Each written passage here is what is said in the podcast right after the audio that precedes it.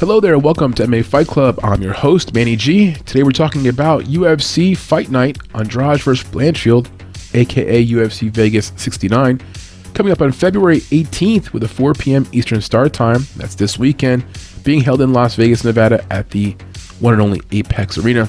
Only 11 bouts on the card, not a very big card. Some names you may recognize, of course, main event Jessica Andrade versus Erin Blanchfield, with Andrade being about a one week replacement for Taila Santos. Other fights in the card, some names you might recognize: Zach Pauga, who was playing was playing fighting on the Ultimate Fighter last season, didn't go his way, but now fighting back down at light heavyweight against Jordan Wright. That'll be the co-main event. The only female fight in the card is going to be Lina Lansberg, turning 41 years old here soon, against Mayra Bueno Silva. And the rest of the card filled with some names you may or may not recognize. Of course, Jim Miller's a household name. He's a favorite. He will be fighting against Alexander Hernandez. We'll go through each fight one fight at a time, give you a full breakdown, some background on the fighters, talk stats, numbers, analysis. Last week we were pretty hot last week. We got every single fight right except for first fight in the card, Tukhugov, and then the William no, the William Knight fight. I keep saying William Knight. The Crute fight. We had his opponent picked to win, but that fight went to a draw. So we finished 10-1 and 1 last week. Uh, not bad at all. Or was 12 1 and 1? How many fights were in the card? Point is, we missed only two, one and a half fights, right? We were pretty hot. Hopefully, we carry over some of that momentum into this week. We'll give you a breakdown for each fight. We'll take our time. We give you the pick at the beginning of each breakdown of each fight, so we get it out of the way. If you need to fast forward the video, you get the timestamps down below, trying to hook you up. Do us a favor, go ahead and click the link down below for our Substack newsletter and subscribe to our newsletter. And here's why you get the full breakdown in written format sent to you via email once a week, all UFC events, Bellator events, PFL, Invicta. You also get a full tip sheet, how we're betting, what we're betting, and why. We have some specials in there, which you'll love. Last week we had a special, a $5 special to win $2,000, and it hit. How about that? It was like a 10 11 leg parlay. Craziness, right? Will that happen every single week? No, but it happens from time to time. Subscribe to our newsletter. It's totally free. We don't spam you. No BS. No Patreon. No paywalls. Nothing to pay for. It's totally free. But you help us by subscribing to our newsletter. It's run by Substack. Nice little platform. You get the app on your phone too if you want. All nice and written out. Stats for you. The whole nine.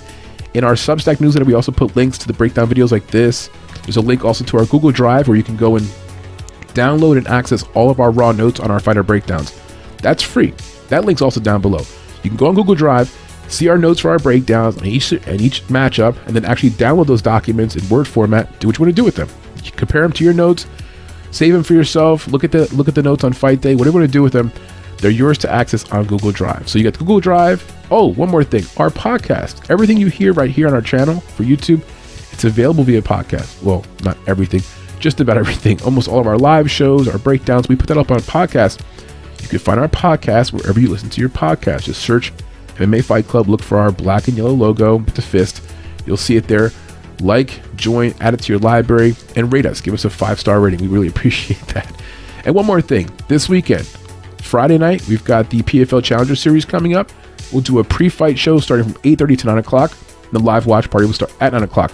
We usually have at least one or two fighters stopping by. Last week we had Smiling, Smiling Sam Alvey come through and Damon Jackson, both, well, former UFC fighter for Smiling Sam Alvey, but current UFC fighter Damon Jackson. They both came through. The week before we had a PFL fighter with us, so we tend to have some fighters coming through on Friday night with us. It's a nice little good time, PFL pre-fight show and watch party. And then Sunday night, very late night Sunday night, midnight on Sunday night, which is technically Monday morning, we have our Midnight MMA show, which runs every Sunday night from 12 a.m. midnight to about 2 o'clock in the morning. And that show's a blast in itself. So check us out whenever you can.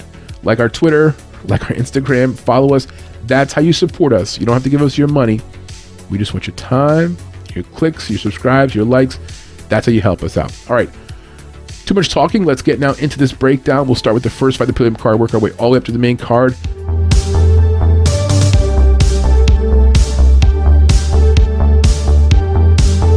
All right, we've got Juan Camilo Ronderos versus Clayton Carpenter, which should open up the prelim card. But you know what? Between now and then, things could change. So if it changes, my apologies. It's a flyweight bout, 125 pounds. We will give you the pick right now, get out the way for those who need to move forward in the video. We like Carpenter to, to win the fight in round one by submission.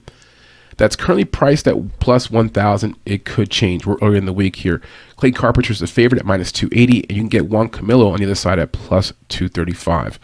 Let's jump into the basics of these two fighters here. Information you probably already know. Mr. Ronderos is 4 1 overall.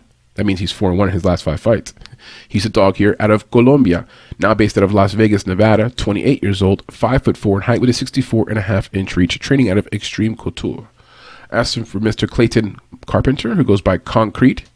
Clayton Concrete Carpenter, three C's. Lucky not not K. If his first name is Clay with a K, and last name is Kendrick with a K, and then you get it. All right. Clayton Concrete Carpenter, 6 0 overall, 5 0 in his last five fights, clearly undefeated. He's the favorite here. Out of Arizona, 26 years old, 5 foot 6 in height with a 66 inch reach and trains out of MMA Lab.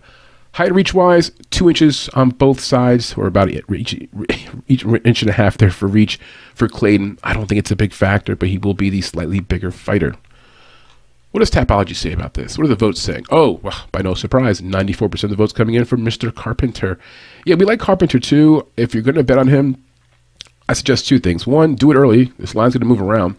And number two, try to with you know restrain yourself because we're still not fully aware of what Carpenter's capable of, negative or positive. And Camilo does come in here with a bit of question marks, things we just don't know. So with that said, I do think Carpenter wins just don't overdo it, man. Don't look what happened last weekend. People put Tur- Tukhugov in parlays at minus 500, minus 550, and it just had warning signs written all over it. This is in that same boat, not to mention it's the first fight in the card. Do you want to go diving on the first fight in the card? No. So bet with ease. It's the first fight for a reason. Looking at it right up here. So we like Carpenter to win the fight by round one submission. That's plus 1,000. Carpenter performed really well on Contender Series last year. He didn't win the fight by a finish, but he won the fight by decision, and it was a good opponent. And Dana was like, "Yeah, we'll still give you a contract."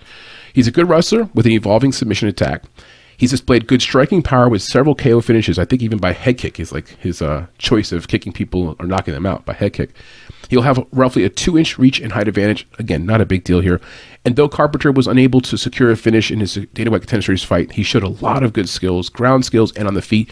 Got tagged a few times, had a swollen eye, but again, dealt with that well, you know, dealt with that as well. He has four finishes in his first six pro fights. That's two by TKO and two by submission. He also went six and one as an amateur with another four finishes. Now, notably, Ronderos, his opponent here, coming into this fight, guess how he lost in his last fight? Yeah, round one submission. Matter of fact, round one submission, uh, I think like two and a half minutes into the round. Is the UFC giving Carpenter a layup here? You know, really got to ask yourself that question. We'll talk more about it, but I think this is a layup here for Carpenter.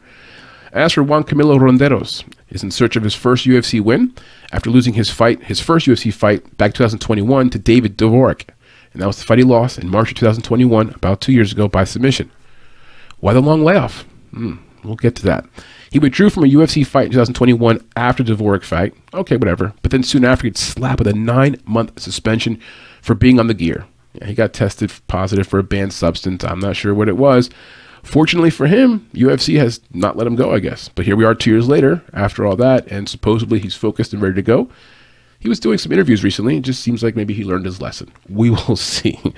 Ronderos went 9 0 as an amateur before going pro in 2019. Much like Carpenter, he does his best work on the ground looking for submissions.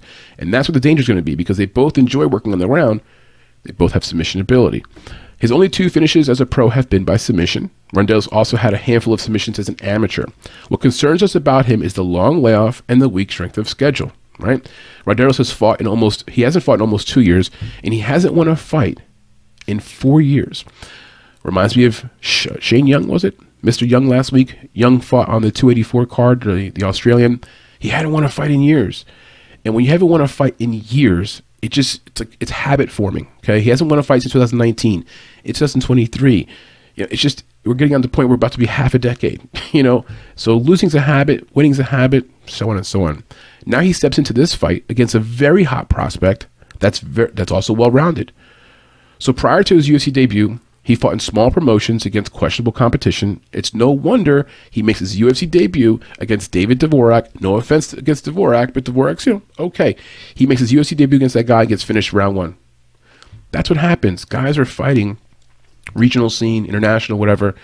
They step into the UFC or Bellator, top promotion, against a legitimate opponent, and Aladdin. So we may not even have this guy as a possible UFC. He may not even be UFC caliber. We don't know that.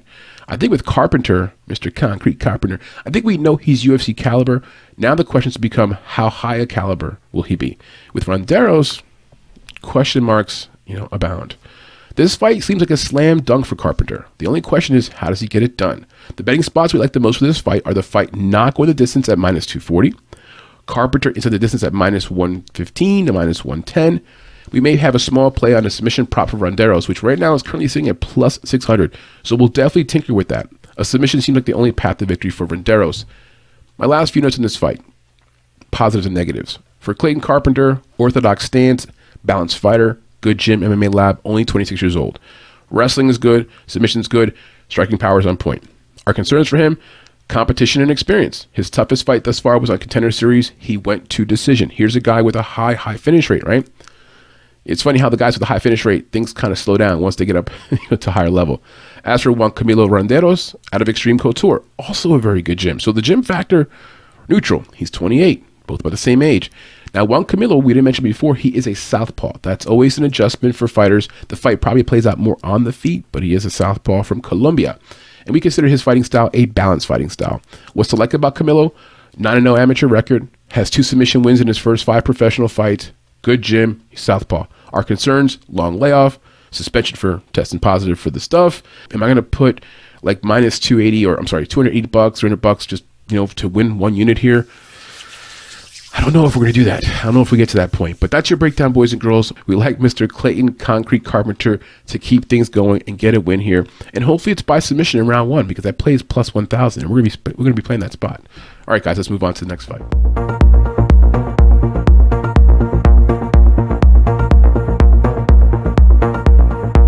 Alrighty, moving up the card, we've got a welterweight bout, 170 pounds, between the American AJ Fletcher, goes by the Ghost, versus Themba Gorimbo. Gorimbo, I believe is how you say that last name. He goes by the answer.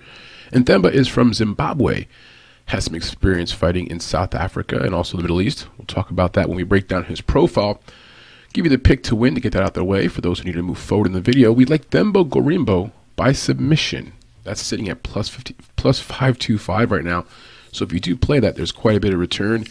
Uh, there's inherent risk there. He's obviously making his debut. We'll break all that down for you. But the pick here is Themba, the Zimbabwe fighter, to win this fight as the underdog by submission.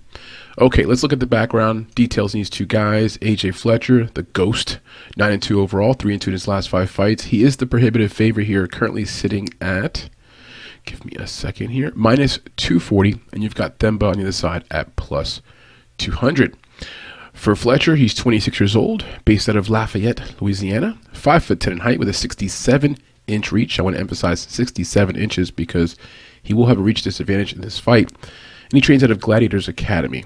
As for Themba, 10 and 3 overall, very similar fight experience, only one more fight total as a professional. 4 1 in his last five fights. He is a dog here at plus 200.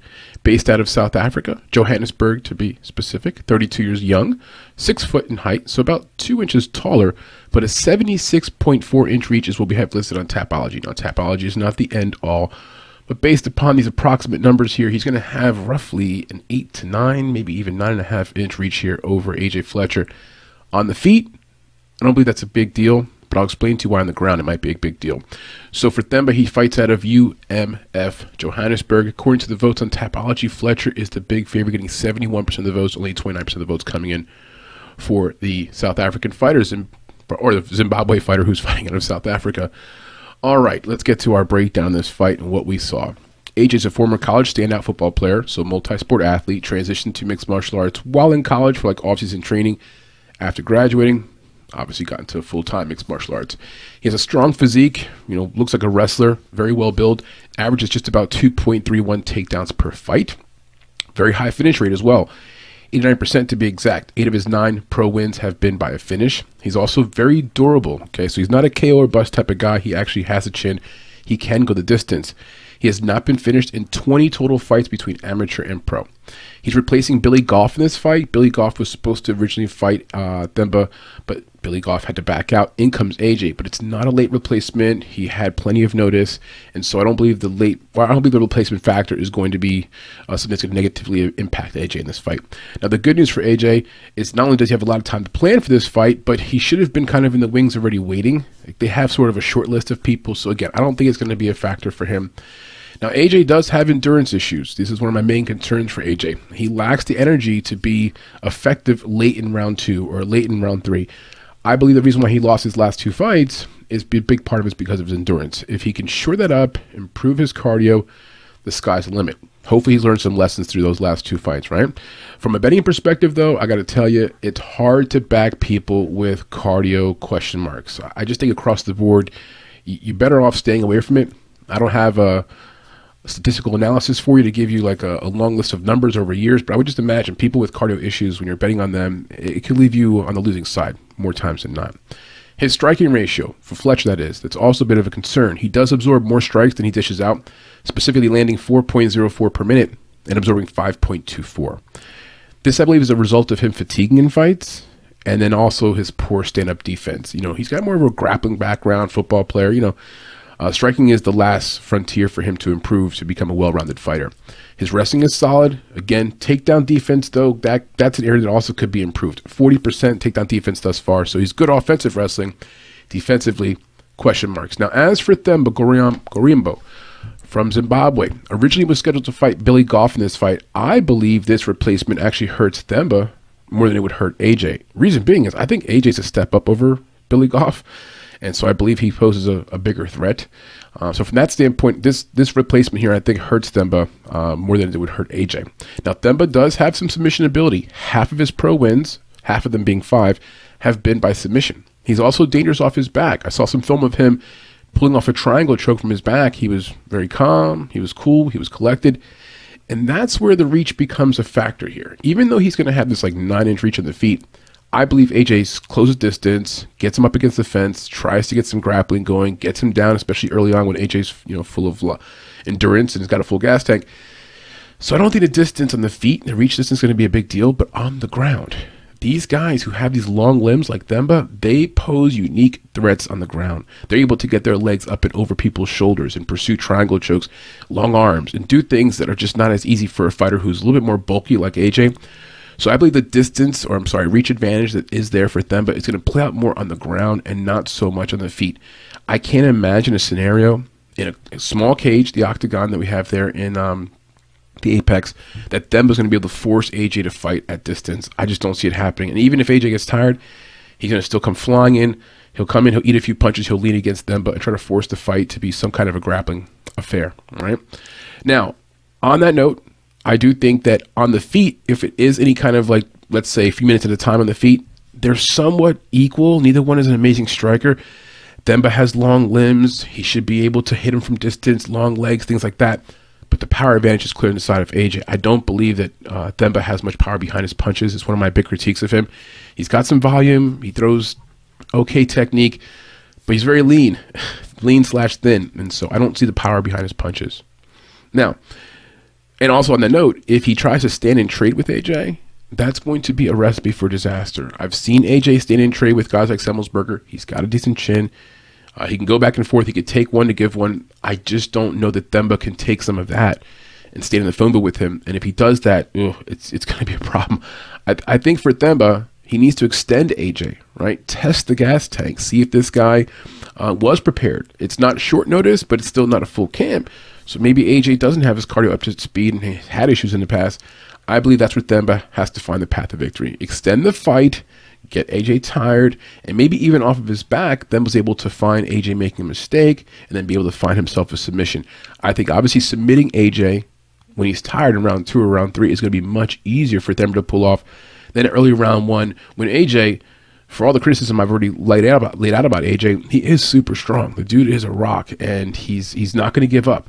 Matter of fact, the fight against uh, Matt Semelsberger, he loses the fight, but gained a lot of respect from people because he got cut up, he got bladed up, never backed down, was fighting to the very end, even though he was tired, uh, was fighting to the very end. So the guy's got balls, and you know from that standpoint, we don't want to raise any questions about his his heart or how much he wants to fight because he's a tough kid. The experience advantage on the side of AJ. He also hits harder, and he's had enough time to prepare for this fight. So I think those are all positive factors there for AJ. Yet after this entire breakdown, we find ourselves lacking confidence in him. We just don't have confidence. And at minus 255, don't have that kind of confidence. We really can't back fighters who have a documented history of endurance issues. And right now, AJ's in that part of his career where he still has that, you know, reputation of having issues with cardio. Them is a bit of a dark horse. He does have some solid submission skills. I wonder if it has solid, meaning like, you know, regional scene South Africa pull off some submissions. We don't know if that translates to The UFC usually doesn't. But because of our doubts for AJ and the submission skills of Themba, we're still looking to know more about this kid Themba. We don't know a lot about him. He's a bit of a dark horse. The plus money's nice.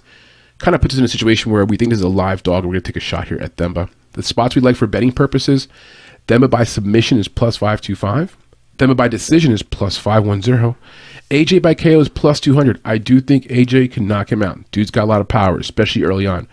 We're just not confident in distance props. Now, usually we'll do like an over one and a half, under two and a half, distance, you know, going the distance or not. This fight, it gives me the willies. I can see this fight ending right away. Like AJ comes out, boom, knocks out Themba. It's over. Um, I've seen Themba pull off some guillotines early on that are dangerous, and you know AJ's going to be going in for a takedown, and Themba has some super long, thin forearms. Again, that length of getting your arms around people for guillotines and then having a thin forearm that slides underneath someone's chin much easier. I could see a world where this fight ends like crash and burn right away. The first two minutes of the fight, it's over. I can also see AJ getting tired, but not giving up and going the full distance. And just a little stat for you guys neither fighter has ever been finished as a professional. So they, they are durable. We could see them both going the distance. They both also have good finishing ability. And of course, AJ has what, eight of his nine wins have been by finish.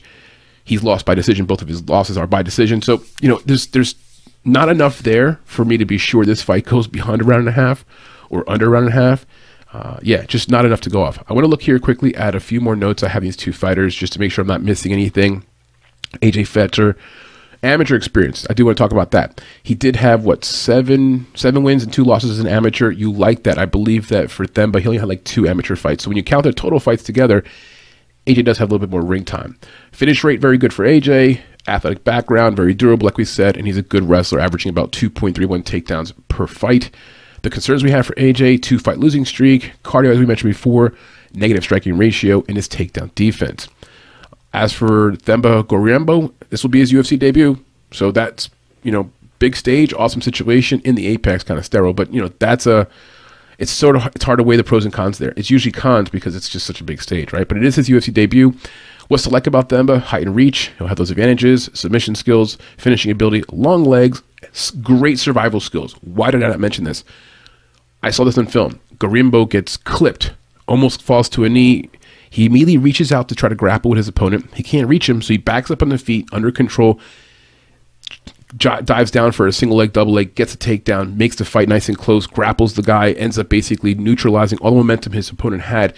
And for a younger fighter who's, well, not younger, 32, for a fighter who's not in the UFC or Bellator, it just really was a glaring, po- glaring positive that to see him be able to survive a situation where he was under stress that could happen here. He might get himself, you know, his bell rung at least once or twice against a hard puncher like AJ. AJ doesn't do great technical punches, but that shit's coming out hard. He's hitting with bad intentions. And so for Themba, again, I like that. Good survival skills. And then his submission defense, too. Saw him in a situation where he was defending, I think, a guillotine choke in a fight that was back and forth and did a great job of getting out of it.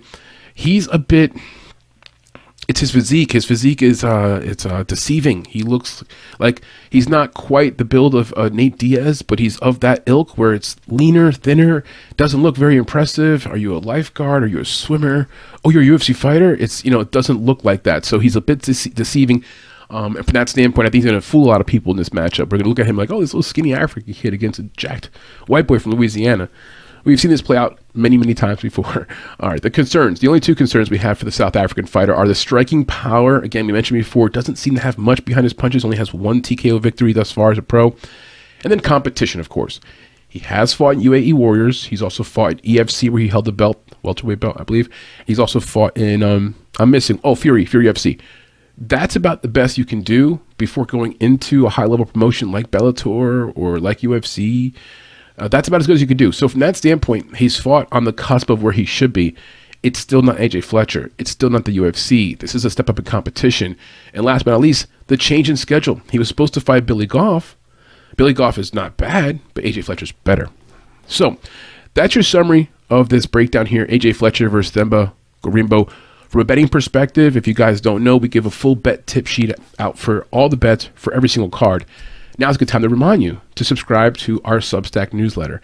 If you look down here below in our video description here on YouTube, you'll see a link there for our Substack newsletter. Subscribe right now. It's completely 100% free. There's no payment of any kind, just an email. You're set to go. No paywall, no Patreon. full card breakdowns arrive in your inbox Monday morning, Tuesday morning, around that time period. Nine o'clock in the morning, you got it right there in your email. Full card breakdown for every UFC card, Bellator card, PFL, Invicta.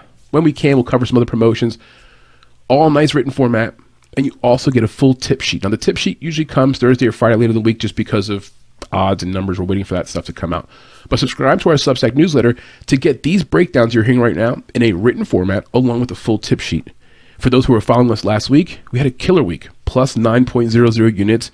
We had a crazy parlay with 11 legs that actually cashed, and it was even close to cashing even bigger because we had the William Knight leg in that parlay, and William Knight, of course, went to a draw. Anyway, enough of all that. Subscribe to our Substack newsletter. Follow us on Twitter. Follow us on Instagram. Subscribe to this video. I mean, subscribe to this video. Subscribe to this channel. Please like and share our content. That's how you help us produce more and more content for you. Okay, enough of that. Let's get back to this breakdown here. Again, we like AJ Fletcher against Themba Gorimbo. We're going to choose Themba to win the fight by submission open up his UFC career on an exciting note. And for AJ Fletcher, it's going to be tough because I do like the kid, but setting him back to three losses in a row, I know we're in the minority. I'm looking forward to all the chatter down below, the comments that we're crazy for choosing this kid who's a UFC debutante. We get it, and I like AJ Fletcher. But scared money don't make no money, and we love plus money. So we're on them to win the fight by submission.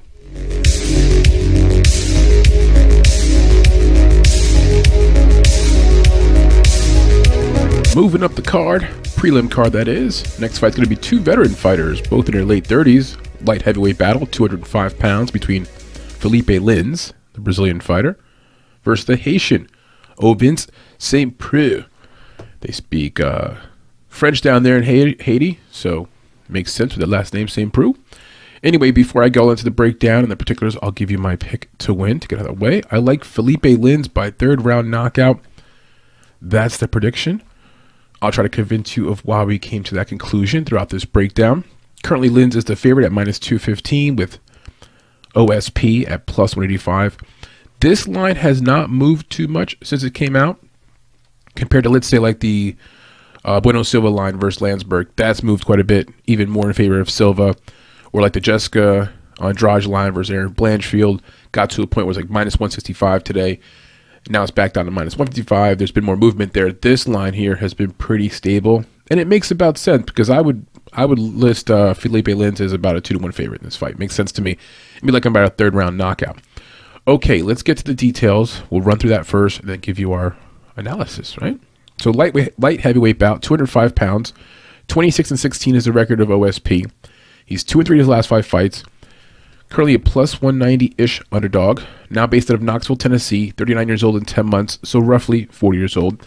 Six foot three in height with an 80 inch reach, massive reach, right? And he's training. He's training out of Knoxville Martial Arts Academy, which is of course in Knoxville, Tennessee. As for Mr. Lins, who goes by Monstro, he's 15 and five overall. He's three and two in his last five fights.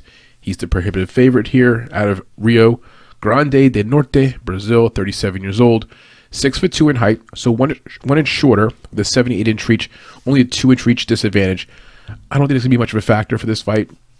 As for Felipe Lins, one of the most impressive things about him is that he trains out of American Top Team. This gym is just loaded.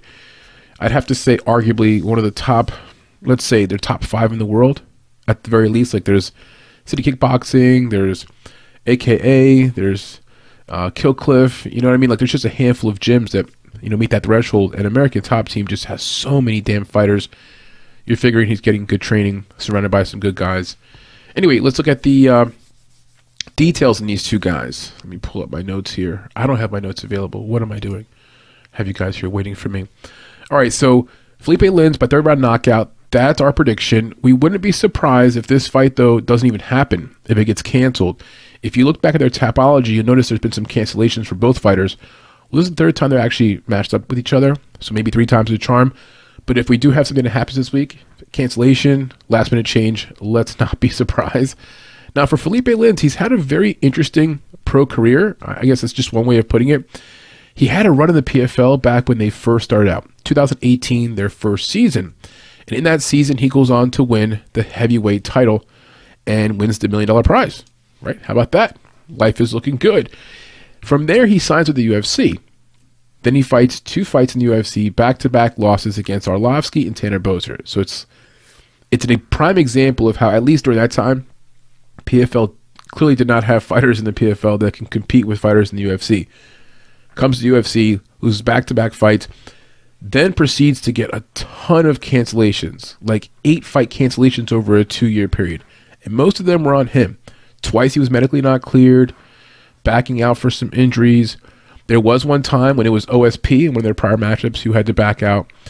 And uh, yeah, so just a lot of inactivity, right? Uh, didn't fight very much. Then he fought against, one second here, he fought against, uh, excuse me a second while I pull it up.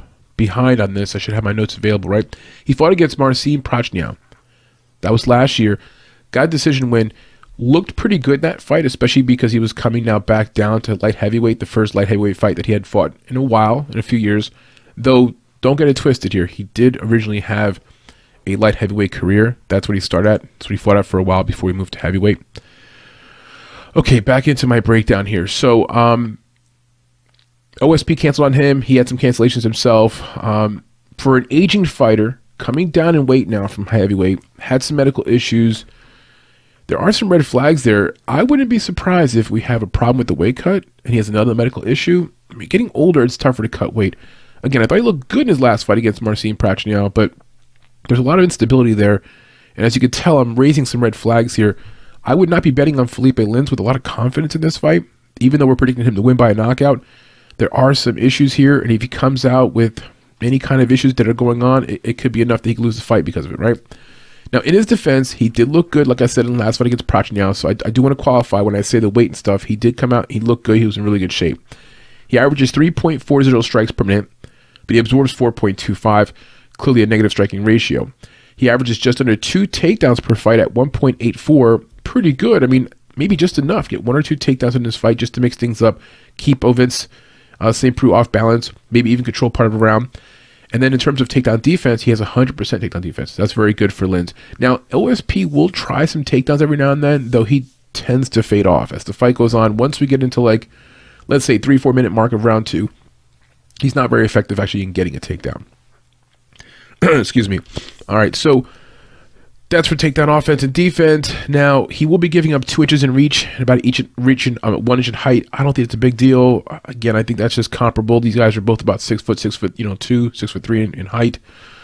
Um, and though Lins has a negative striking ratio, when you compare his striking numbers to St. Preux, St. Preux is a very low volume striker, like just over two and a half strikes landed per minute. And so it's not likely that Lins is going to lose a striking battle. If this fight were to somehow go the entire three rounds, you kind of can see that St. Preux, he slows down, he has low volume. Lins on paper mathematically has more volume, so he should win that fight if it goes the full distance. Now, as for OSP, Vince St. Preux, also known as OSP, if that makes any sense, right? OSP. He's in a similar point in his career. He's had multiple cancellations over the last few years. In his defense, he only withdrew from one of those fights, though. Everyone else was like out of his control. Pro for 15 years, right? So I think he went pro 2008 or something like that. Is that 15 years? I could be off. No, that's 15 years. So, yeah, 2008, been a pro for a long time.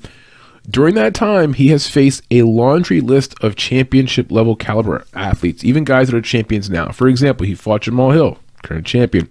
Ryan Bader, current Bellator champion. Glover Teixeira, just lost the belt, whatever, last year.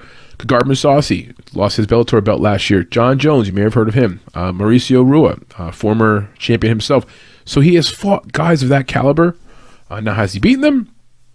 Uh, no, but, but uh, he has fought guys of very good caliber. On that same note, though, he's also had a handful of respectable wins over the last few years. He's beaten guys like Alonzo Menifield and Tyson Pedro. I think Mikhail Oleksiejczuk may be one of the more impressive ones now looking back. On the flip side, he lost to Ben Rothwell by a split decision in 2020 and then got TKO'd by Tanner Boser two years ago. It's a matter of half glass full, half glass empty with him in terms of how you look at his schedule. Over the past six years, or 11 fights. He has not won two fights in a row. That's an amazing stat. So looking at that, you know, 11 fights, six year span, my man has not won two fights in a row. Now, if you're considering that mathematics and that trend, well, he just won a fight. His last fight he won, so he is due for a loss now. we'll see if that trend continues. One of the biggest concerns we have, or biggest issues we have with him, is his fighting style.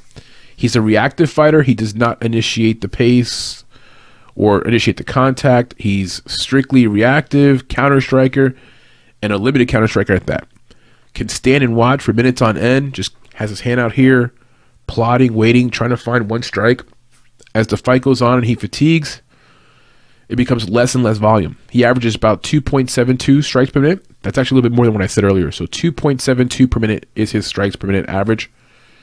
Versus a busier fighter, he can quickly get behind the scorecards. You can see how it can happen. Now, one last concern we have for OSP is his endurance. Now, endurance related to his age. The last few fights, you get to the second half of the second round. If it gets into round three, he's just very slow. You can see that he's fatiguing. Is that an age factor? He's almost 40. I don't know. He's been in some wars, been around a long time, a lot of fights. But we're starting to see some level of fatigue in his fights. And if he's not doing well in the first half of the fight, doesn't have like complete control, he's in a bad situation in the second half of the fight. Now, looking at Lins, he didn't have that problem in recent fights. Seemed to have pretty good cardio. was was fairly active. Now, all things considered, these are two veterans. This should be a very good fight. Both of them kind of need a win here. I think even more so for OSP. If this is a bad loss for OSP or an embarrassing type of defeat, don't be surprised if he hangs it up, retires, and actually puts his gloves down. Ultimately, a loss may also send him out of the promotion, so he may not be retiring from mixed martial arts. Maybe want to fight a little bit longer, but he, his contract might be up after this. He's four and seven in his last eleven fights. This would make him four and eight if he were to lose this lose this fight as well. For Lins, is a championship run really realistic at this point in his career? Maybe not, but a run at the top seven, top ten to be ranked again you know, go out with a handful of wins, go out on a winning streak, um, and you never know. A loss or two to some top guys, and next thing you know, you're in a chance for title contention. That's best case scenario. But at his age, for Philippe Lins, it is definitely now or never. I also have to wonder if after his contract with the UFC is up, would he look back to going to the PFL, considering what's going on over there and all the momentum? I don't know. I mean, he was in a good spot. I I, I could argue he never should have left the PFL. Right? He won in 2018 should have stayed 2019 and try to repeat. So the betting spots we like for this fight are the fight going under two and a half rounds at plus 110. Our biggest reason why is we're wondering if OSP, OSP can really fight beyond two rounds. So under two and a half rounds at plus 110. Fight knock on the distance at minus 120. Lins into the distance at plus 180. Lins by decision at plus 170. And OSP by knockout at plus 600 because he does have power. There's that chance. There's always that chance. We'll figure out how we're going to play this. Of course, as usual, check out our full bet tip sheet. Um, at the end of the week, you can get that full tip sheet available through our Substack newsletter. We give you a full tip sheet on our entire, our parlays, individual picks, our props. We always put some specials in there, which are kind of cool to do. Last week we had a special that was 11 legs. And it actually cashed out. It was $15 or, yeah, $5 to make like $2,000. It actually hit. Now, one leg became a draw, to be specific. That was the William Knight, not William Knight fight. Uh, it was the the fight with uh, Jimmy Crute and what's his name because went to a draw. Anyway, yeah, subscribe to our Substack newsletter. That link is down below. It's 100% for free to subscribe. You get a weekly newsletter with full card breakdown, written format, a link to our YouTube breakdown as well. This breakdown, like you're seeing right here, and also along with a full tip sheet for all of our t- all of our bets. You don't have to play them, but it's just a something to look at. Maybe it's an idea if you want to add to some of the bets you're placing as well. And again, 100% for free. All right, so for this fight again, we're going with Philippe Lins to win by a third round knockout. And again, we're thinking OSP slows down, he gets tired. If you looked at how he lost some of his recent fights, like his last fight that he lost, which fight was that? That was against Tanner Boser. Now Tanner Boser, not for nothing, he's an okay fighter, but it was it was a handful of punches, nothing that was crazy. And moments before that, OSP was actually in top control on the ground. Tanner kind of grabbed the cage, and it was, you know, a little bit of a violation. The commentators were like, "That's bad." They said like "That's bad" about ten times in a row. That was Daniel Daniel Cormier. He couldn't find another word. He just kept saying, "That's bad, bad. That's so bad. That's bad, bad, bad, bad." Anyway, um, some final notes on these two fighters. OSP does fight at both stances. He's listed as a southpaw, but he actually will change from both stances. Uh, again, 39 years old. Kickboxing is his sort of his style. Low volume kickboxer. He's a veteran, been around for 15 years. Looking back on his first start to his career, though, his first few fights, he lost his first two fights. He went 0 2. I think he went like 2 and 3 in his first five fights. Just a real rough start to his career. Here we are 15 years later, has had a pretty good run of it. He had a 5 0 record as an amateur. Competition wise, we went through some of the names. He fought, fought some of the best of the best. Our concerns for him, inconsistent. We mentioned hasn't won two fights in a row in like years, six, seven years, last 11 fights. Durability is a concern. Four of his last 11 fights, he has been finished. That's a high rate of being finished. Um, at 39 years old, he's starting to show signs of, you know, just depreciating assets, right? He's getting slower. Uh, his reaction time is slower. Volume's going down. He's been pretty inactive, too. Two MMA fights since 2020. So averaging just about one fight per year. He had a split decision win against Mauricio Rua in 2022. Now, he did fight Rua years ago and knocked him out in round one. That was impressive. But 2022 Rua, uh, that's a different version of Rua. And we saw Rua towards the end. Heck, we saw Ihor, a younger prospect who's just coming up in the UFC, finish Rua the other day for Rua's last fight. But yet here, OSP went to a split decision with Rua just last year. Kind of gives you a measure there. That's not that's not good. Of course, OSP we mentioned before has a negative striking ratio and a low volume output at 2.72 strikes per minute. As for Lins, 37 years old, out of ATT, very good gym. Also, switch stance fighter, fights out of both stances. Love the fact he's coming in a very good gym. 2018 PFL champion. He'll always have that on his resume. High finish rate. He has finishes in eight of his last nine wins. That surprised me when I saw that. I didn't know of him as much of a finisher. Positive striking ratio. He's got higher volume than OSP, so if the fight were theoretically to play out for three full rounds, he should win that fight based upon striking, unless he get got knocked down, let's say in two rounds.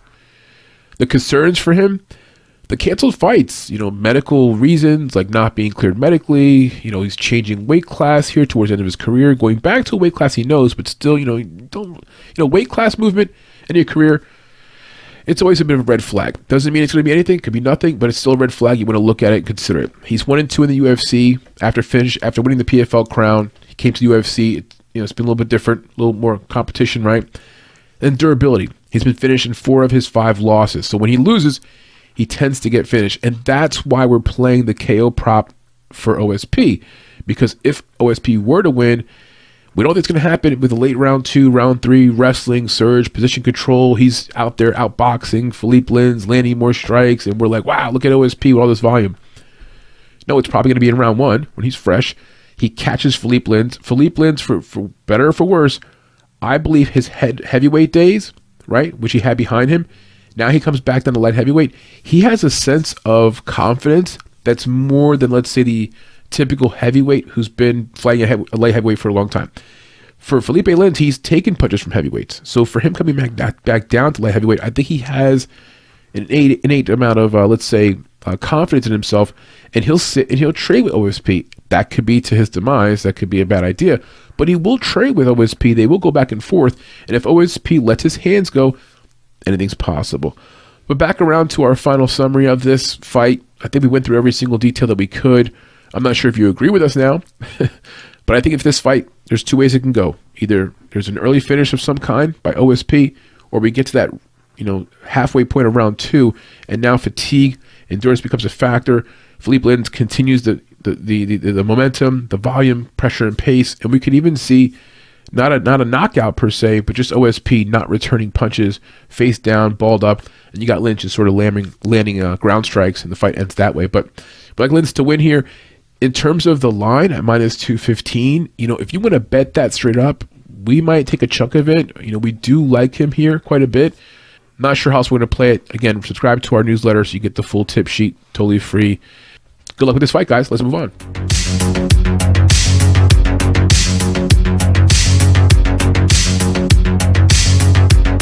Moving up the prelim card, we've got a featherweight bout at 145 pounds between the American fighter Jamal Emmers and the Russian Hussein Askhabov. We'll give you the pick right here before we even get into this breakdown. We like Jamal Emmers to win by decision. He's currently sitting at plus 110 range or around a pick'em price. You got Askhabov at minus 130.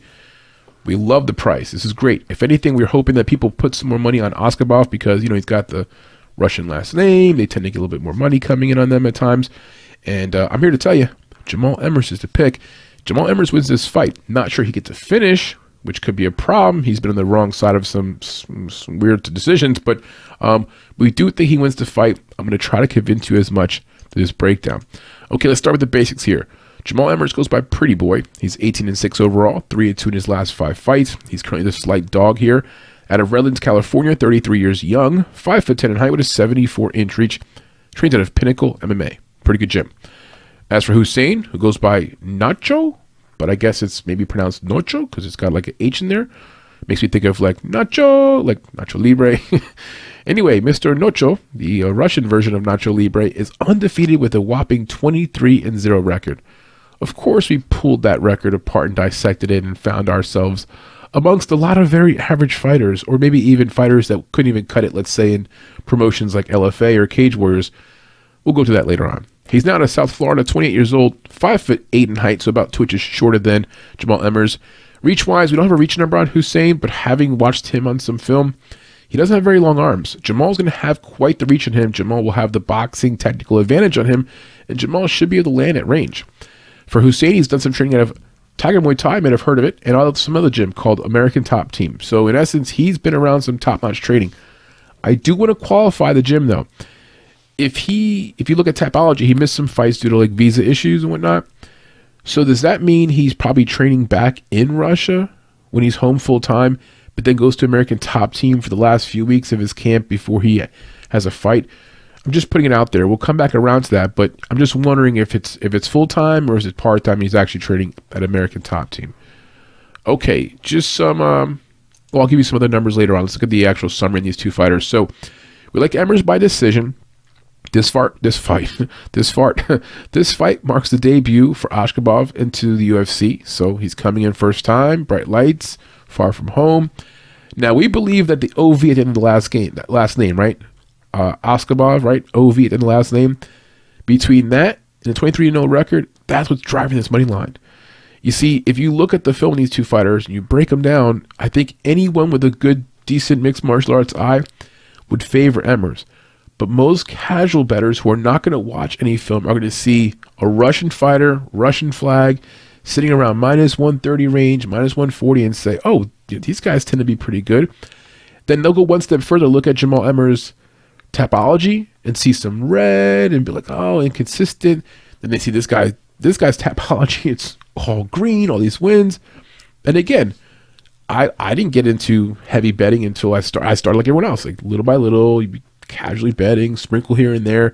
Then you find out what Tapology is, and you're like, oh, this Tapology thing, and, and then you find out what you know what uh what the uh, the odds websites are, and you, you do that, and then you find out, you know, little by little you get into it but before you get to this point, this crazy point that we are now, as, as degenerates into the game of gambling and mixed martial arts, you were just looking at these lines and saying it's a Russian guy, OV, decent price. I'm going to take him and throw him in there. So that would drive the line. Um, and hopefully it just drives it as much as possible. Now, we're here to save you some money. So listen very carefully.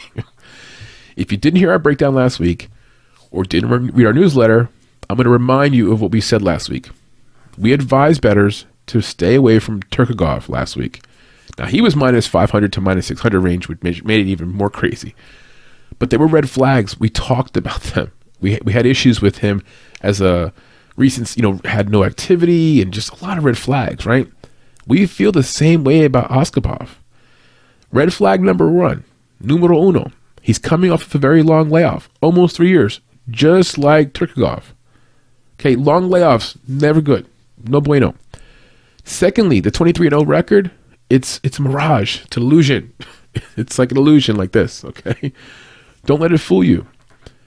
I can argue that record is equivalent of, let's say, an American fighter in a good promotion who's 10 0 as an amateur. Like, seriously, I can, I can argue that because of who he was fighting.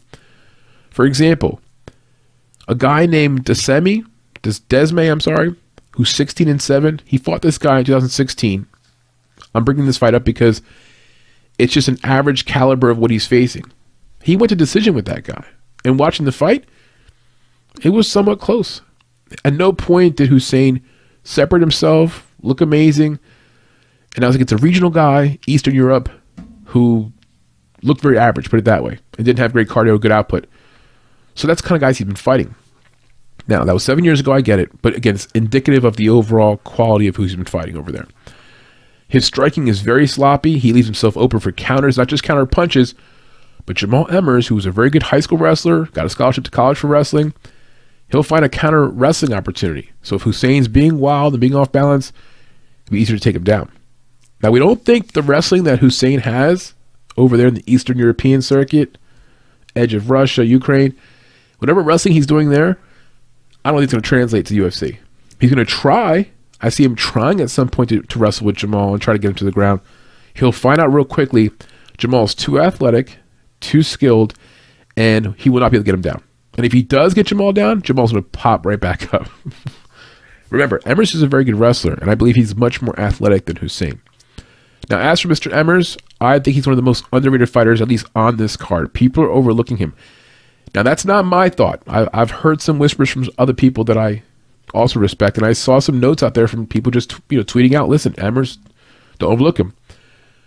I saw that before I got into my breakdown. When I got into my full breakdown of him, yeah, I saw what I saw what they were talking about. I do like Emmers here. Now, for example, let's talk about his Giga Chikadze split decision loss. Now, we all admit Giga is a pretty good UFC fighter. Now, is he championship level? Now, was he overrated the last year or so before he got, you know, grinded out by Kattar? Yeah, he had his moments of being a little overrated. Okay, but for a moment there, he was the flavor of the month. Against Giga, if you go back and watch that fight, it on paper says Jamal Emmers lost by split decision. He won that fight. He won round two, won round three, lost round one. Pretty damn simple. He finished the fight on top, landing ground strikes in round three. They robbed him. And you see him avoid striking. You see him adjust between rounds. Round one, he gets hit with a few things, a few body shots, those giga kicks. Round two and three uses great footwork, outpaces Chikadze, outvalues him in second, third round, has better cardio, shows great fitness, gets some takedowns. It's just better. If you don't believe me, go back and watch the fight. It's available online. You know, I thought he looked a lot better than Giga did in round two and three, and should have got the win. Somehow, two judges thought the Giga still won the fight. so, in our personal record book, Emmers is two and on the UFC. You're probably like, well, what do you mean he lost to Sabatini? No, no, no, no, no, no, no, no, no, no, no, no. Let me, let me, let me pump the brakes on the Sabatini loss. I know Patrick Sabatini. The dude doesn't even live too far from where I reside. So why are we not counting the loss of Sabatini? You know why? Because Sabatini is a BJJ expert. This guy does grappling bouts. He, he trains at NPR half the time, and then one of the I forgot the name of the gym in Philadelphia. It's a powerhouse jiu-jitsu gym in Philadelphia. The guy is that's his thing. Submissions are his thing. Look at Sabatini's resume. It was an early round one heel hook. I don't count it. I don't count it. If anything, I count it as a grappling bout in my head. That's how we're that's how we're doing this today. Okay, personal math, our own version of math. So the loss against Giga, that was a win. The loss against Sabatini, it's a grappling bout. Doesn't matter. So in my book, Jamal Emmers is 2 0 in the UFC. And now, for the purposes of the whole big picture, based on my logic, Emmers is on a six fight winning streak and hasn't lost an MMA fight in five years. See, I just did that? Now you should have more confidence in Emmers. He's on a long winning streak, hasn't lost a fight in five years, that fight was actually on Contender Series to Julian Erosa, and he got finished. But we won't talk about that. All joking aside, Emmers is a solid fighter with a good skill set. He's very athletic and capable of fighting anywhere this fight goes. In our humble opinion here at MMA Fight Club, he's quicker and he should have more power. Both power in the clinch, wrestling, leverage kind of thing, and power in striking. So whereas Hussein has been fighting these regional guys in Eastern Europe, Emmers was fighting much tougher competition, not just in the UFC, but before the UFC, he was fighting LFA. I think both levels provided him better competition than what Hussein was seeing. Emmers should be able to outclass Hussein in the feet. It shouldn't be close. He's faster, has better striking technique, has a nice jab. Hussein kind of fights like he's out like this, man. He's, you know, there's not really any technique to it. It's just kind of like do whatever. Looking to get takedowns, so sometimes he's just throwing stuff out there to distract his opponent look for a takedown. We expect Emmers to defend most, if not all, the takedowns. His takedown defense is good. It will be tested, but he's very he's a very good athlete and has very good cardio. Now, though we like Emmers to win, we just don't see it being by a finish. We see it going to the scorecards. And based on recent history, with Emmers losing that fight by split decision to Giga Chikadze, he shouldn't feel comfortable going to the scorecards. It is what it is. It probably gets there. Now, for that reason, though, because the judges will be in play, we never know what the judges are going to do. I mean, the judges ripped off Tukhugov last week. Even though we warned people about betting on Tukhugov, I do think Tukhugov won that fight, and the judges just screwed him for some reason. With that said, we go to a decision. We're thinking, let's get a plan, a split decision maybe, even the draw. We'll put some sprinkles out there. You never know. But we like Emmers to win the fight by decision. That's plus 350. Hussein by decision is plus 240. Fight goes over one and a half rounds, minus 225.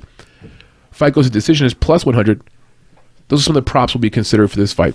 But again, the summary on this fight is going to be Emmers by decision. If you want to play him on the money line straight up, which we will do that, good luck to you.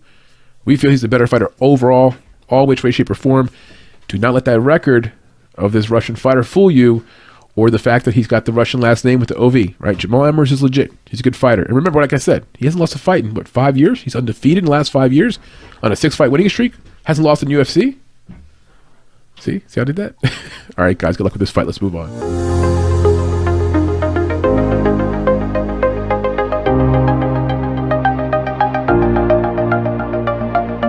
Next up, we have that's going to be a bantamweight bout at 135 pounds between Mayra Bueno Silva versus Lina Lansberg. Let me give you our pick to win and how before I jump into this full breakdown. We like Bueno Silva to win the fight by a round one submission. That prop is sitting at plus 650, and I'm going to convince you that's the play. That's how it goes down. So Lansberg's currently sitting at plus 370, with Silva sitting at minus 460. This line has done some moving around. Silva opened as a ah, maybe minus 280 ish favorite. Let me look it up for you here. Um, she opened around minus 280 favorite, and then the line just kept moving. Now she's around minus 460, so clearly money's pouring in on Silva. It makes sense. There's some obvious issues here for Lansberg, things that she can't get over, age being one of the factors. And Bueno Silva has fought some decent fights recently, had some finishes on a bit of a run herself. And even some of her losses definitely could have been wins. Things just kind of didn't work out. She has a weird draw on her resume, which we'll talk about. But we like Silva to win the fight. Let's talk here some particulars in these two fighters. First, details. Lansberg, 10 and 7 overall, 2 and 3 in her last five fights, based out of Sweden, 40 years old in 11 months, so about to be 41. 5 foot 7 with a 65 and a half inch reach, trains out of Redline TC. As for Silva, she's 9 2 1 overall. Similar level of experience with Lina having a few more fights, but of course, Silva having a higher winning percentage. Silva is 3 1 and 1 in her last five fights. Big favorite here in this spot. She's out of Sao Paulo, Brazil. 31 years old, 5 foot 6 in height, so about 1 inch shorter than Lina, with about a 1 inch reach advantage at 66 and a half inches. She trains at a very good gym in Brazil called Chute Boxe Diego Lima. May have heard of it. If not, it's a very good gym. I can tell you a lot of UFC fighters are there, fighters in Bellator, fighters in top promotions, and she probably has a ton of partners there to train with. I'm not sure if I follow her on Instagram. I think I do. Yeah. So on Instagram, she does post some stuff from the gym, and again, she's surrounded a lot of a lot of good partners. All right, into this breakdown here. So Silva by round one submission is plus 650. In our humble opinion, Silva is being handed a nice matchup here. A matter of fact, this could possibly be like a retirement setup here for Lina Lansberg. Like she gets her butt kicked kind of badly on her way out, maybe last contract type of thing. It would require Silva to really drop the ball in this spot. Now she's kind of dropped the ball before, so we have to bet accordingly and consider that as a possibility for doing some hedging here. But barring some kind of a freak injury or something unexpected, some kind of a meltdown, Silva should walk through and win this fight with ease. Now she's approaching minus 500. That becomes our threshold. What can we do with that? I mean, maybe throw it into a parlay. Now it's scary zone. Like, how much value do you get from that? We don't want to over parlay her at this range. We might put her into one parlay. We're better off finding a few props to get more value here. Now, just in case you were wondering, 41 years old is not the prime age for female bantamweights. Just just in case you had that in your mind. So for Lina Lansberg, she's kind of aging out here, and honestly, we wouldn't be shocked if this becomes her last fight. Maybe it depends on actually how she loses. She made her UFC debut in 2016. KO lost to Cris Cyborg. Okay, you understand that.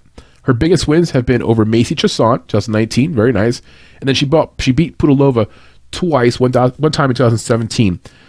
But her record in the UFC is 500. She's got four wins and four losses. She hasn't had her hand raised in four years since 2019.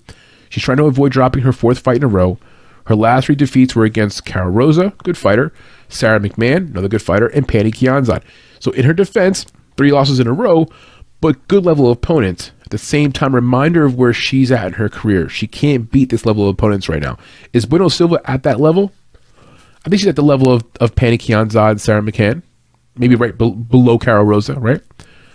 Lina does a good job of making her fights ugly. When it comes to that grappling, ugly, dirty boxing, Lina lives in that area.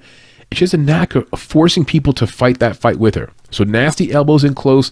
She's able to close distance, eliminate those nice striking ranges that those more talented strikers have that she doesn't have. She basically knows where she's good at. That's making it ugly against the fence, in close. Even if she's got her back against the fence, she welcomes this kind of battle. Elbows in close, doing dirty boxing. That's where she does her best work. Now for Silva, in our opinion, she has just about every advantage in this fight, even the age advantage. She's younger by 10 years. Even the fighting styles. All right, let me explain this to you. All right, so if you're talking about Lina Lansberg, she wants to bring you in close. She wants to go with you against the fence. She may even want to back up Bueno Silva against the fence, right? All right, well, for Silva, that's a perfect situation. Silva loves to chase arm bars, and she'll pull guard. Silva will fall to her back, pull guard, even try to grab an arm bar in the air while she's doing so. And in doing that, instinctively, you're going to see now Lansberg go into the guard and get on top of Bueno Silva. Silva will be in a perfect situation to be able to now set up a submission. Does have to be careful though that she doesn't stay there too long. You know how those fighters who get in their back for too long period of time, they're chasing for submissions, they don't get it, now they lose a round. She has made some mental mistakes in the past. That could be an area for a possible crack in her game where she's chasing submissions early on. She doesn't get it, spends too much time on her too much time on her back, and then drops round one, right? In my opinion, her loss to, for example, De La Rosa, that was a draw, not a loss. She grabbed the cage inadvertently, and the referee took a point. Didn't even give her a warning. Took a point. Could have just put her into the position on the ground instead of you know taking the point, whatever else. Took a point. It resulted in a draw. It was a mental lapse. It was a mistake. She explained it post fight. She wasn't trying to cheat. Again, the referee didn't give her a warning, so she didn't have a second chance. It is what it is. Her other fight against Marina Moroz, the Ukrainian fighter, another fight. She lost by decision 2020. Could have won the fight you know, in a parallel universe, she could be 11 and 1 instead of 9 2 and 1. She was beating Montana De La Rosa. She should have won the fight, lost the point. There's one win. That would bring her to 10 and 2. The fight against Moroz, she should win that fight, and that would bring her to 11 and 1. There's my math for you. She has a 67% finish rate with five submissions. She has four round one armbar submissions. And a matter of fact, all her submissions are in round one. She even has a round one submission in grappling. So when it comes to submissions, it's definitely part of her arsenal. She's won more than half of her matches by submission. They've all been in round one, and she loves arm bars. So bottom line, Silva by submission, it's got to be something you have to at least consider in this fight. An aging Lina Lansberg has a limited skill set. Lina's pretty tough. She's somewhat durable, but I think Silva by submission here, round one armbar, it's got to be at least in your scope. The betting spots that we like for this fight. All the betting spots we'd like for this fight are Silva by submission at plus 250. So that's anytime submission, even though she's never got a submission outside of round one. Again, important fact. Silva by decision at plus 150. Silva by round one submission at plus 650. Lina by decision at plus 475. And because it's a female fight, and Silva has a track record of making mistakes, mental mistakes, costing her points, going to weird decisions and draws and stuff like that. We're going to play the split decision prop for both fighters and also drop a little coin on the draw. The draw is currently sitting at plus 5,500. One of these days, I'm going to hit that damn draw. One of these days. A few more notes on these two fighters before I wrap this up. For Lansberg, again, turning 41, orthodox right handed fighter, dirty boxing fighting style, very durable. Only been finished twice in her career, once by Cris Cyborg. She gets a pass for that one. Ninth UFC fight. You like that? A lot of experience. Has some quality wins over Pudilova and Macy Chiasson. And she does good in the clinch. The concerns, she's a 500 level UFC fighter the last eight fights. She's getting older now, 41. A bit one dimensional, just works in the clinch, can't really do much of anything else. She's on a losing streak, has lost three in a row. This would make it four in a row. And then volume. She's landing 2.7 strikes per minute compared to 4.23 for Bueno Silva. So Silva's not quite doubling her in the output, but kind of almost doubling her. For Silva, 31 years old, training out of Diego Lima down in Brazil, very good gym. Has the round one submission arm bars on a winning streak. This will be her third fight in a row if she can win this fight. Very durable, has never been finished. Has a high finish rate, finishing six of her nine wins. She's younger by 10 years, orthodox fighter from Brazil. Our concerns for her she definitely gets a little bit sloppy round two, round three. When she starts fatigue, her, her striking is not very sharp as it is. It depends upon her grappling. That's where she, you know, butters her bread, but she gets a little sloppy when she fatigues and doesn't look good. the draw that she had against Della Montana, we talked about it. You know, something that could have been avoided. Mental lapse there. Grabbed the cage. Didn't have to really do that. Was going to win the fight, but nonetheless, it cost her the fight. Uh, fighter IQ. You know, chasing submissions right over position she's going to do it. Okay, she, she's going to go to her back because this is where she wants to work from. It's up to her opponent, Lina, to recognize this. Lina has to stay out of the guard. Once Lina goes into the guard, that's it. You know, it's just a matter of time at that point, and it's probably going to happen pretty quickly. We're going to at least see some attempts there from Bueno Silva, and if she attempts an armbar and Lina makes a different mistake, then she'll go for a triangle choke or she'll try something else. But you can count on her trying to pull guard. The issue becomes where she pulling guard, now staying her back for too long. So we'll see what the fighter IQ is like here for Bueno Silva. But we've seen her make some mistakes in the past. Hopefully, she doesn't repeat those mistakes here. And then negative striking ratio. For Bueno Silva, she's got decent volume, landing 4.23 per minute, but she does absorb five strikes per minute. So she's actually got a negative striking ratio. Luckily for her, she is fighting a fighter that has very low volume, so I don't think it's going to be much of a factor. But we're looking for Silva to win the fight, most likely in round one by submission. We tweeted it out already today, that plus 650 prop for round one. It got some traction. It's making its way around the Twitter sphere. It's a good prop to play. If it doesn't happen, okay. But numbers wise, there's a strong suggestion that that's a likelihood that she's going to at least try some submissions, specifically by armbar. And she's been successful successful in the past. The one submission she had that was not an armbar was a ninja choke. That's pretty dope. Look, she's probably capable of doing several different types of submissions, but the armbar is her favorite. We see her winning round one by armbar. If you take our advice and you win, hooray. If you take our advice and it doesn't happen, boo. okay, we're on to the next fight, guys.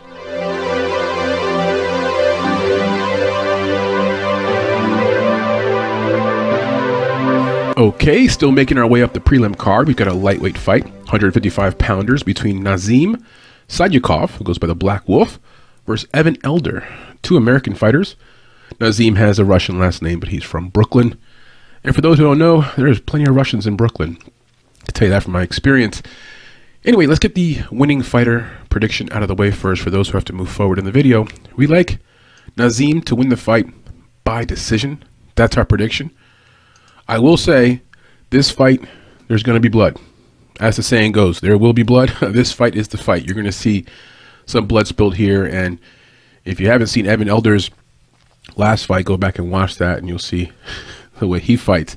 And same for Nazim, his Dana White Contender Series fight, just uh, a goddamn bloody mess. All right, let's get here into the particulars in these two fighters. Let's talk details, right? Nazim is seven and one, so is Evan. Very similar amount of experience and same record. And Nazim is currently the favorite. He's listed at minus 175 to minus 200 range with Elder at the plus 155 to plus 160 range. Nazim is from Brooklyn, 28 years old, 5 foot 10 in height with a 69 inch reach, and he trains out of Longo and Weidman Mixed Martial Arts. Excellent gym. As for Evan, also at a very good gym. He's at Kill Cliff FC, which is the former gym of. Now I can't remember their old name. That's how long it's been. Excellent gym. Oh, it used to be Sanford MMA. That's right. They're down in Florida. Great gym. He's got a 71 inch reach. He'll have about a 2 inch reach advantage here over Nazim. Same height, 5 foot 10, 25 years old in 10 months for Evans, so just a few years younger than Nazim. He's based out of Deerfield Beach, Florida. And again, he's a slight dog in this matchup. Now, as for the numbers on Tapology, Sadykhov, huge favorite. 92% of the votes coming in on Tapology are for Sadykhov, only 8% for Elder. We agree. We do like Sadykhov. I don't know if it's a slam dunk per se because Evan, he does some things that just keep keep the fight going. And as long as you're in a fight and the fight's not over, you have the you have the proverbial puncher's chance, right? Okay, looking at our breakdown here in this fight.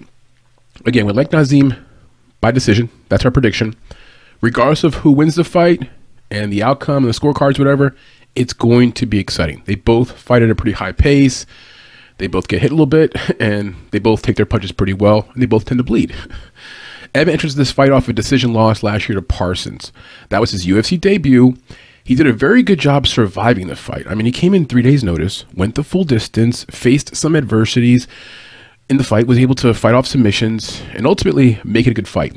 If you look like round three, I believe, or end of round two, He, he has a triangle choke he's defending, and it's like a minute left in the round. I'm thinking he's not going to make it. He fights it off, reverses position, ends up getting on top. Just shows a lot of a lot of heart, right?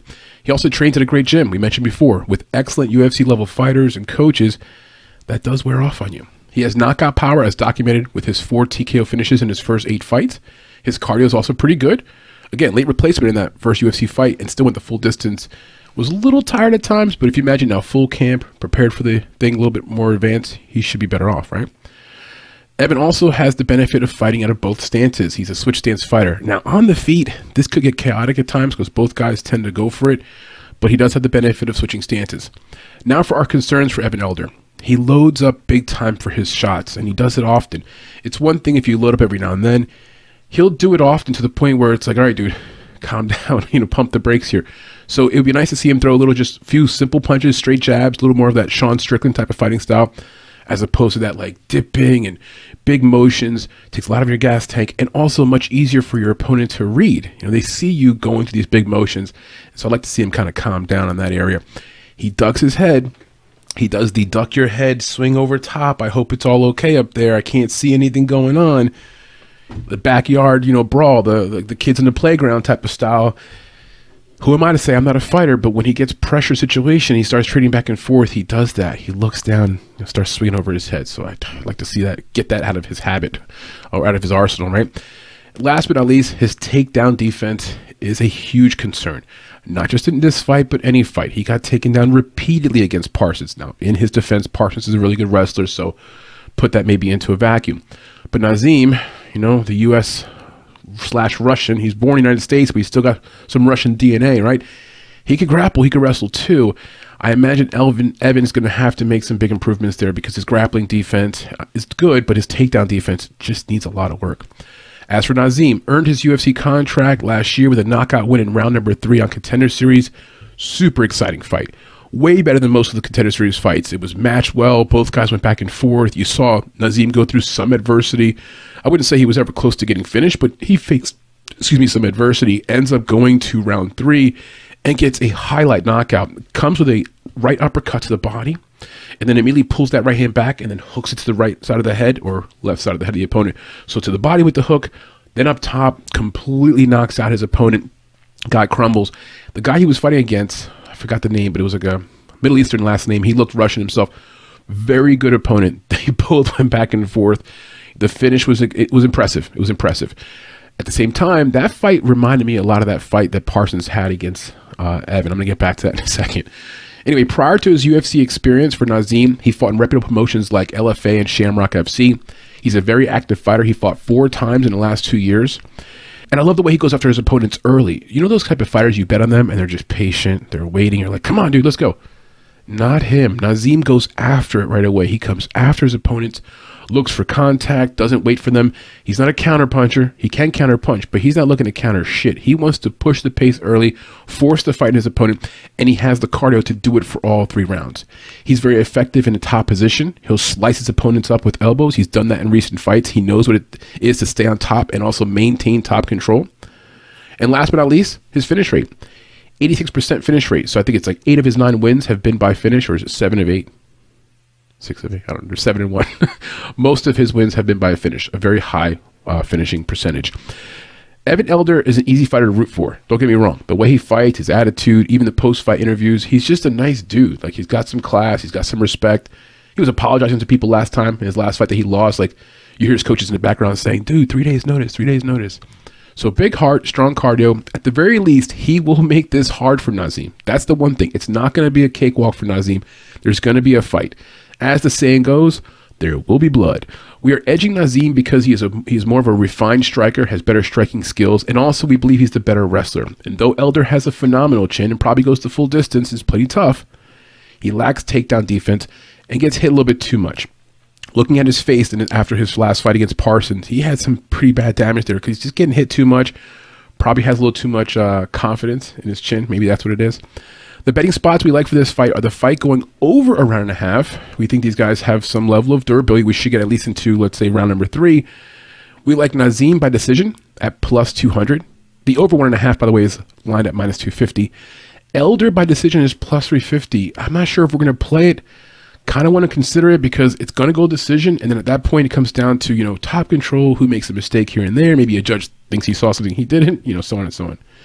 And though we're expecting a bloody mess, these guys are durable. Like I've said again and again, these guys have never been finished before. I think there was one finish for actually Nazim. Nazim was finished in his uh, MMA pro debut long time ago.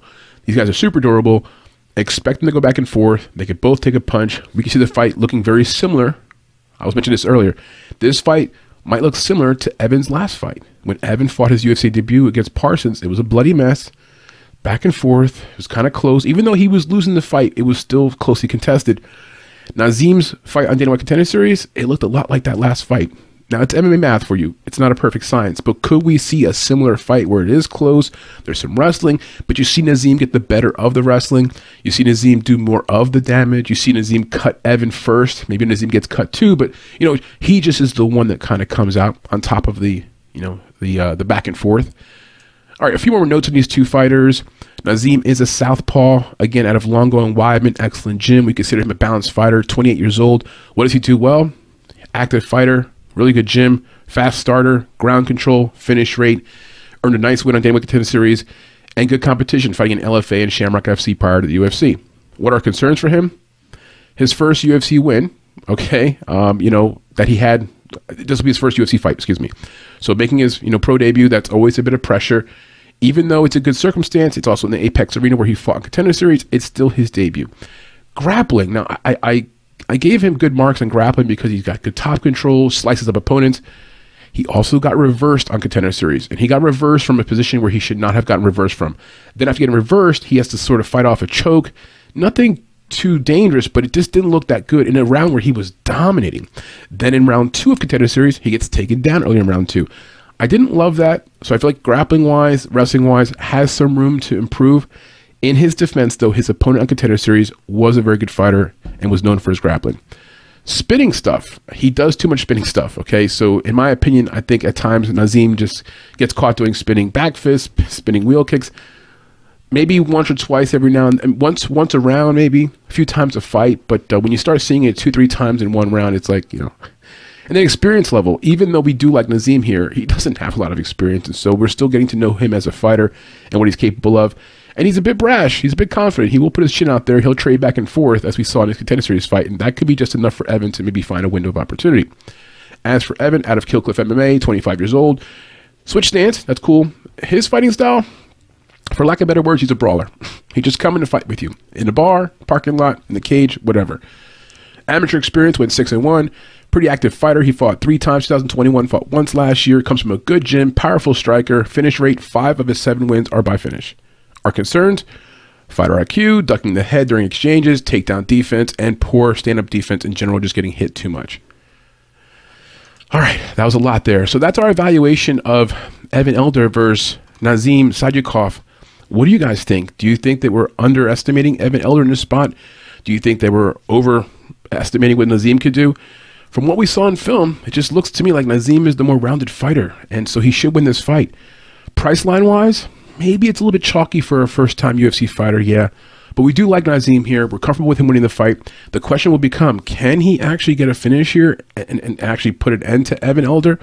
Or does Elder come in here with even better cardio, extend this fight, and keep it super close and we go to decision? Either way, we're on Nazim to win the fight by decision. That's our pick. Let's move on.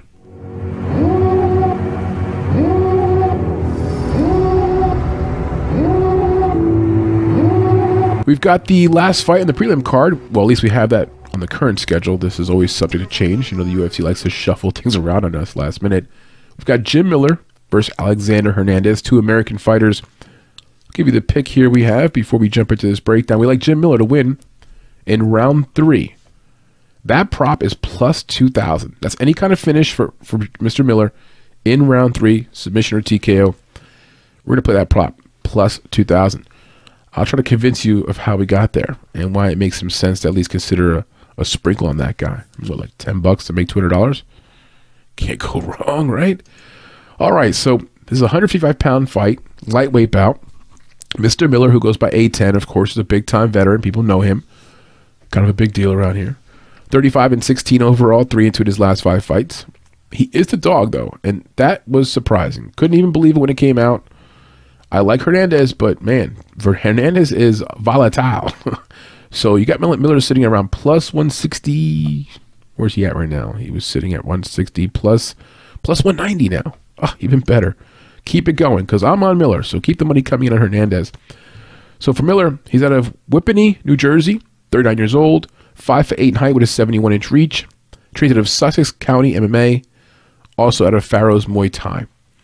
For Alexander, the great Ape Hernandez, funny nickname, 13 and 6 overall, a little less experience, right? 2 and 3 in his last five fights. He's the favorite, though, sitting around minus 225 currently. Again, very surprising. And shocking, actually. He's out of San Antonio, Texas, 30 years old, 5 foot 9 height with a 72 inch reach. He trains out of Factory X Muay Thai. So height reach wise, one inch advantage in both areas for Alexander Hernandez. Shouldn't play a big part. Age wise, though, 39 years old for Jim Miller, 30 years old for Hernandez. Clearly the youth advantage there on the side of Hernandez. All right, looking at these two fighters in more detail. So Miller by round three. How we get there? Miller has an incredible resume, number one. He has the most fights in UFC history, 40. He has the most wins in UFC history, 24. He's got the second most submission wins in UFC history with 11, and second most finishes in general with 16. So my man is a, is a player. He's been around for a minute, very durable, has looked good in his last few fights. He comes into this fight on a three fight winning streak. Here and finishes in all three of those fights. My man has been rolling. So, matter of fact, he has seven wins. His last seven wins, I'm sorry, have all been finishes. Five by submission and two by TKOs. I mean, is there anyone who's been hotter than old ass Jim Miller? He has an effective inside lower leg kick, keeps his opponents a little bit off balance. After 51 career fights, he's only been finished four times. The last time he was finished was five years ago, and that was by submission. He's a southpaw, which will always be a little bit of adjustment for fighters he's going against. For Hernandez, though, I do believe he switches stances, so it won't be that big of a deal for Hernandez. At some point, though, Father Time's going to catch up to him. Now, I don't think it's going to be this fight, but he's about to be 40 and in lightweight division. I mean, he's definitely aging out, and we haven't seen him decline just yet, but we could see it happen, you know, at any point. And I don't think again it's to be this fight, but it's something we have to just consider. It's it's coming soon, right? Now, as for Hernandez, he comes into this fight on a bit of a cold streak. He's three and six in his last nine fights, and he's been finished in his last two fights. Hernandez might need a win to stay in the UFC with this fight, meaning like this is kind of like if he loses this fight, maybe doesn't get cut, but he's gonna definitely be on the hot seat. His fights typically do not go the distance. His fighting style is a kill or be killed fighting style, put it that way. Either he gets to finish himself, or he basically just wears himself out trying to do it. He sports a 61% finish rate and averages 1.63 takedowns per fight. When his cardio is intact, he pushes a good pace. He's active, high volume, wrestling, grappling, the whole nine. Unfortunately, he has a tendency of wearing himself out though in the process. Like he doesn't know how to pace himself. In his last fight against Billy Quarantillo, Quarantillo, that was a good example where he starts off strong. He, he wins round one. He he's winning part of round two, and then starts to slow down. And then you know cardio and durability. Next thing you know, he's getting finished. If he doesn't finish Miller in the first half of the fight, we're thinking he's gonna have a hard time in the second half of the fight. He's gonna start to slow down. Miller's crafty. One thing about Miller is his cardio is not a problem. He seems to be just fine with his cardio. He makes adjustments throughout the fight. He's gonna be reading everything Hernandez does for that first round, paying attention to things, inside lower leg kicks. And while Hernandez sometimes tries to, you know, come at his opponent, be aggressive, and starts losing energy, you'll see Miller dissecting, downloading, looking at everything. That last fight against Quarantillo, again, Hernandez, you see the best and the worst of him. He's doing well, he's winning the fight, and then overdoes it. Has he made adjustments since then? Is he learning from these mistakes? I don't know. We're going with Jim Miller for two reasons. One, Miller has significant experience, the more experience, obviously, than Hernandez. And number two, we have concerns about Hernandez's durability, durability and cardio. Miller is looking to win his fourth in a row, whereas Hernandez is in danger of losing his third in a row. It's a classic case of two fighters going in different directions. Now, I don't think Hernandez is like end of the world here, but he is about to lose another fight in a row here, what third or fourth in a row. It's it's an important opportunity for him to get back on track. And Jim Miller is just a crafty veteran. It's not a great spot for him. The betting spots we like the most for this fight are the over one and a half rounds at minus 150, the fight not going the distance at minus 250, Miller into the distance at plus 350. Love that spot because If Miller wins this fight, I believe it's most likely into the distance, and not because he's got this amazing finish rate. He does have what last seven wins have been by finish, but Hernandez is shown to just wear himself out, and I think Miller could take advantage of that. So plus 350 Miller to the distance. Love that spot. Miller by round three finish of any kind, plus 2,000. Definitely playing that. Hernandez decision win, plus 275. And Hernandez by KO is plus 105. But again, I'm not sure we'll play those props. Just mentioning them. With Miller, he hasn't been finished in years. Last time he was finished was by submission. A few more notes on these two fighters. Miller, he's a grappler by trade, averages 2.79 strikes per minute, absorbs 2.93, so has a negative striking ratio. Not known for so much for his striking, but he's gotten better at striking. His last few fights, you've seen him knocking people out in the feet and just getting better in that area towards the end of his career. For takedowns, averages 1.62 takedowns per 15 minutes, which is per three round fight, with a 47% takedown defense.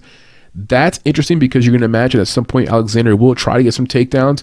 That's not a great takedown defense. So the fight may hit the, hit the ground. Jim Miller's going to have to get back up, work from his back. We'll see what he does there. 52 total fights. yeah, a lot of experience and Miller's a southpaw. Miller has a ton of experience. We mentioned his accolades before.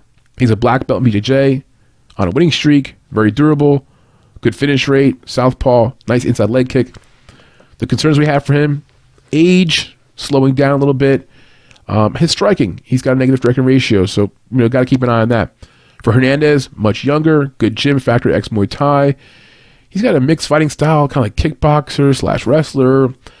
Nice to he can switch stances back and forth, but he too has a negative striking ratio, landing 4.09 per minute, absorbing 4.54.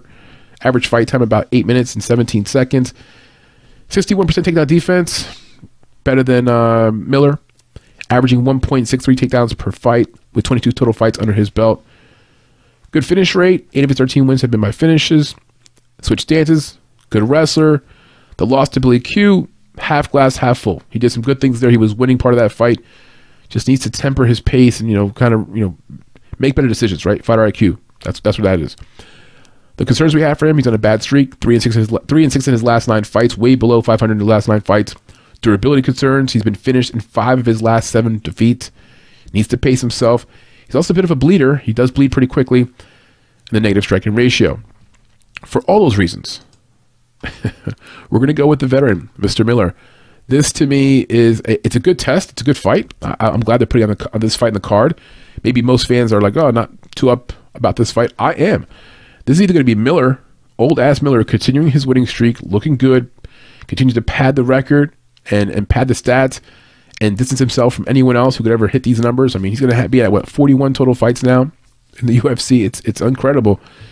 For Hernandez, like he does need a win here. I, I expect Hernandez to come out and be thirsty and in doing so, he's going to be at risk of maybe wearing himself out and putting himself in a bad spot. So, like the veteran here, by a third round finish, we see Hernandez slowing down, being to a point where in round three, you're going to see the veteran have him right in the crosshairs, right where he wants him, and find a finish in round number three. That's plus 2,000. Don't forget to play that prop.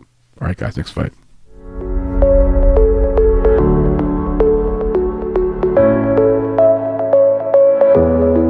Okay, next up we have a light heavyweight bout, 205 pounds, between William Knight, American fighter, who's 11 and 4 overall, versus Marcin Prachnio, the 15 and 6 overall Polish fighter.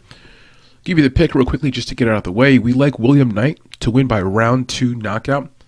That's our prediction. Now, as for the basics on these two fighters, Knight, like we said, is 11 and 4 overall, 2 and 3 in his last five fights. A dog here. Well, I wouldn't say he's a dog. He's pretty much pickup money now, minus 105 You've got Prachnio like minus 115. It did open around plus 105 or plus 110 for William Knight. Looks like it's now come to about even numbers. William is from Hartford, Connecticut, 34 years old and 10 months, so about to be 35 while he's starting to get up there. 5 foot 10 in height with a 73 inch reach. He's out of Thornton Martial Arts Academy. So height and reach wise, the reach is not much of a factor, only one inch in favor of Marcin, but the height will be approximately five inches in favor of Marcin. We'll see how that plays out. As for Prachnio, the Polish fighter, he's 15 and 6 overall, 2 and 3 in his last five fights. Out of Amsterdam, Netherlands currently. He's also 34, so about the same age. A lot of similarities with these two guys. And Marcin, he trains out of a gym called Tatsujin Dojo Deventer. I probably butchered that. May apologies. As for the Tapology votes, Knight is the favorite, getting 69% of the votes, 31% coming in for Prachnio. Well, we like Knight too, as we just said a moment ago. Let's read through our notes here in this fight. So one thing I do want to point out before we even get into this like full breakdown, from a betting perspective, we usually don't say completely off limits, don't bet on it. This might be one of the fights though, guys. We'll have to put something, and of course we'll include William Knight into our lottery parlay for our full, you know, card parlay. But ultimately, you don't want to be too invested with fights like this. However, however it works out, it's going to be something that it's hard to predict and ultimately might be luck. That's what I'm trying to tell you. So I think, you know, consider not betting on this fight at all. Maybe just fast forward to this part of the video and just say, forget it altogether. But for those who want to stay here and you're a glutton for punishment, maybe you want to bet in this fight, we got more from you. Okay. We could see a quick finish. You could also see this thing get drawn out and end up being a slow pace fight going to the full scorecards. From our seeing, he's he's trying to get his career back on track. He's two and four in his last six fights. He is a very active fighter. He fought eight times between mixed martial arts fights and grappling bouts over the last two years. His biggest win of his career was over Rountree two years ago, 2021. And against Rountree, even though it was his best win of his career, it was not without some stress. He, he got clipped a few times. He definitely was in, you know, he was in some wobbly leg category, uh, but he showed a lot of toughness, kept fighting, was able to outwork Rountree. Ultimately, he got the win because of his output, his pace, pressure, I guess. Sloppy, man. He gets very sloppy at times. And that's part of the downside with him. He turns into a re- very reckless fighter. He starts to just duck his head, swinging. That happens pretty quickly. And he may get his bell rung a little bit, kind of fights through it, uh, doesn't try to recover and ball up, you know, or look to clinch. He just tries to fight through it and box through it. So it's a little bit scary. He leaves the left side of his face very open because his lead hand is kind of always out here, just sort of kind of like navigating him or trying to reach for something. So his front left side of his face is open. I've seen him just get hooked right there with some hard punches. And um, Marcin's knockout loss to Sam Alvey, by the way. If you go back in this Tapology far enough, you'll see Marcin got knocked out round one by Sam Alvey.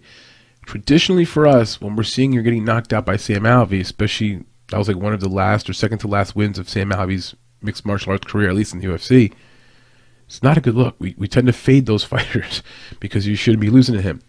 Marcin averages 5.84 strikes per minute and absorbs 4.15, so pretty good output and not the not the worst striking ratio. But that's how he wins fights. You know, he gets in your face, a lot of output, blah, blah, blah, blah. As for Mr. Knight, he's also trying to get his career back on track. He's two and three in his last five fights. He got knocked out by Devin Clark last year. It feels like just yesterday, but it was almost almost a year ago. I think it was last March. And Devin Clark finishes him in round three, I believe, with some kind of a short elbow. Good performance by Clark. Not the best performance for Knight. And he uh, he missed weight coming into that fight. They had to move it to heavyweight. Yeah, like a situation. Knight sports a good finish rate. Nine of his wins have been by finish out of his 11 total career wins. He's an effective wrestler.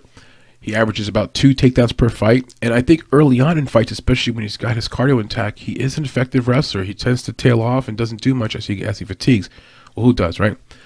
One of his most dangerous weapons are his kicks. Body kick, leg kick. He kicks with a lot of power. He's got thick, strong legs himself. And so when he gets some kicks going early, Seen him make some of his opponents uncomfortable. He should use some of that in this fight. At least he should. Not sure if he's going to get away from that technique or whatnot. He lands just under three strikes per minute and absorbs 2.99. So from a striking ratio standpoint, not very high output as we mentioned before. He gets a little bit fatigued, and he's also absorbing just as much as he's you know giving out. So low volume striker, that's a, a big concern for us, especially if the fight goes into round two or goes into round three. He becomes more or less KO or bust, right? He was severely overweight in his last fight. We mentioned this before. He's had some weight cut issues in the past. I believe it, even in his personal life, he had some ups and downs in his life where weight was a factor. So it was a severe weight miss. They move it up to heavyweight. He still fights with Devin Clark. Devin Clark's kind enough to say, fine, we'll go heavyweight.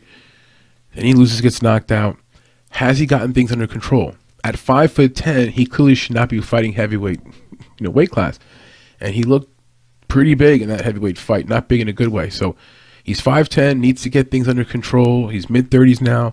Metabolism is starting to slow down. Uh, I'm a little concerned if he misses weight again, for example. All right, so this fight to me is riddled with blind spots. There's just a lot of areas we just don't feel very comfortable with. You know, we can go over some pros and cons, and we can go over the things they they do well um, and the things they don't do well. But ultimately, what I'm left with is I'm very uneasy. You know, I, I'm left feeling like, you know, do I want to get invested with this fight? So a few more things. Let me just go over a few more notes. For Knight, good grappling, finishing ability, like we said, 9 of 11 wins by finish. Wrestling's fairly solid. Kicks are good, and he's active. He fought five bouts between grappling and mixed martial arts in 2022 alone, and then fought three times in 2021. So very active fighter for William Knight. The concerns are his last MMA fight got knocked out. That was just last year. The weight issues, takedown defense, not great, especially when he gets tired. Negative striking ratio. As for Marcin Prachnio, good output, 5.84 strikes per minute, absorbs 4.18. Zero takedowns so far in the UFC, so he's not really a, a much of a wrestling threat. What's to like about him? Size, you have a 5 inch height advantage, 1 inch reach advantage, good leg kicks himself. His win over Rountree, pretty good competition. He fought Magomed Ankalaev along with Rountree. Well, not at the same time, but you get the point. And has a good finish rate seven of his wins have been finishes. Five of his seven, five of his last seven wins, excuse me, have been by TKO finishes. So he likes to TKO people. That's his path to victory. That's Marcin Prachnio. Now our concerns for Marcin, Marcin, bad streak, right? Two and four in his last six fights. Durability is a concern. He's been finished in three of his last six fights. Got knocked out in round one by Sam Alvey 2018 and he's reckless. We talked about it. I mean, if you watch him on film, hands get low, hands really dip even lower when he winds up for stuff. Head's all out there. Uh, you know, he's he's he's a defensive nightmare. I don't know if that's a habit or you know too much confidence in his chin, but yeah, defensively he is a liability. So, final few thoughts in this fight. Like I said, a lot of blind spots. I can see it going too long, where both guys are tired and just reckless. He's somebody eating a punch. We're going to take William Knight. I feel like he can stay slightly tighter and technical a little longer than Marcin, who Marcin just, you touch him one time and it's like, all right, we're full on panic now. Now we're going to be, you know, in a, in a bar, a bar brawl, you know? Okay, betting spots. The spots we're going to consider for this fight, if we do have to bet this fight, which we do not, and we should not. The fight not going the distance and the under two and a half. That's it. We're going to put William Knight into our lottery parlay. He'll most likely be one of the first pieces of the lottery parlay that we'll pull out to do our modified lottery parlay. But uh, there's your breakdown, guys. Good luck with this fight. Comments, suggestions, please leave them below. If you haven't done so already, hit the like and subscribe button here on YouTube. If you're listening on our podcast, please go ahead and rate our podcast. Give us a five stars out of five stars. We would appreciate it. All right, let's move on to our next video. Here we go.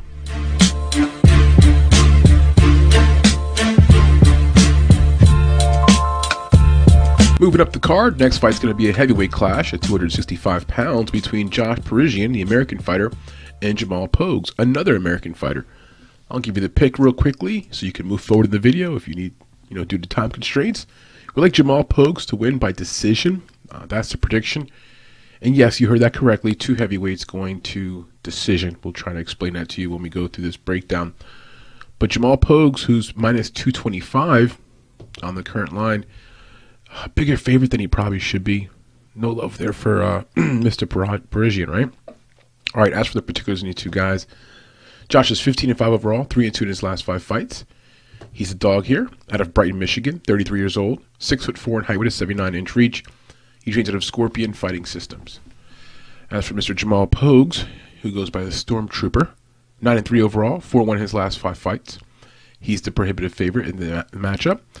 Out of California, 27 years old, 6 foot 3 in height with a 77 inch reach, and he trains out of Joe Stevens Cobra Kai. So slight reach advantage there by about 2 inches for Josh Parisian, and also about a 1 inch height advantage. Not sure it's going to play, you know, a big factor in this fight. All right, some background on these two guys. Um, Josh Parisian earned his way into the UFC via the Contender Series a few years ago. He fought in LFA prior to that, so he's fought some, you know, decent promotions, good competition, right?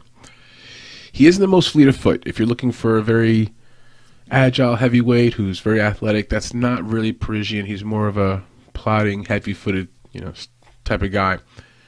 We like the way he uses kicks at the end of combinations. So not all the time, but you know, some combinations he'll use a nice little body kick. He has a surprisingly high finish rate. When I say surprisingly, he's a heavyweight, so that shouldn't surprise you it just in my mind, I guess I didn't think of him as a very high finish rate type of guy. So of his 13 total finishes, 11 of them uh, I'm sorry, of his 13 total wins, 11 of them um, have been by. I'm sorry, of his 15 total wins, 13 have been by finish. One advantage that he has in this matchup is that he does have the fighter experience advantage. You know, meaning he's fought a handful of fights in the UFC compared to his opponent Jamal Pogues, who's making his UFC debut. Uh, now, the concerns that we have for, for Parisian include his poor takedown defense, negative striking ratio, and concerns about recent defeats against a few opponents in particular. He lost to Parker Porter and Don'Tale Mayes. Now, Porter, rough outing there at UFC 284. Um, you know, Don'Tale Mayes lost to both those guys. Takedown defense was, yeah, yeah. That that that's an area just needs to to improve. You know what I mean? Um, Matter of fact, let me make sure. Yeah, I'm just double checking my notes here. That that's just the big issue with him. Matter of fact, I'm thinking about his recent fight. I want to go look at his tapology for a second. But he got taken down repeatedly, and you know that was the problem against Don'Tale Mayes. Yeah, Don'Tale Mayes took him down repeatedly. It was a a huge issue. So we're gonna bring that back up in a second because there's a, a point that I want to drive home. Okay. Now, as for Jamal Pogues, he's also making his UFC debut in this fight. He won a contender series just last year, got his contract. A very nice quick jab. That's not just quick, it also lands heavy. And you see that in his prior fight, contender series, did a really good job working with his jab. Now, though he has limited pro experience, he went 8 and 1 as an amateur, nine total amateur fights. He averages 3.5 takedowns per fight based upon the one fight, based upon that one contender series fight. That's a lot. That's a lot for heavyweight. If he can get two takedowns in this fight, that could be enough to win two rounds. Heavyweight, Parisian does a terrible job of getting up. He gets tired. So two key takedowns could win the fight by decision.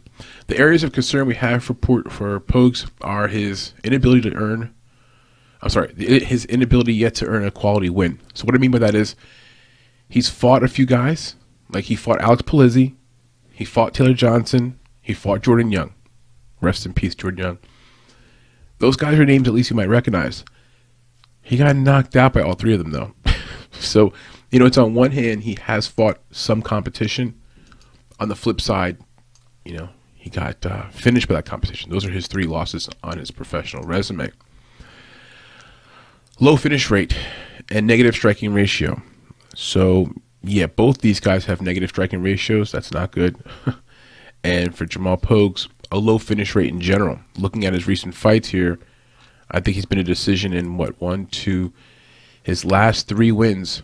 He hasn't had a finish since 2019. Been about four years, right?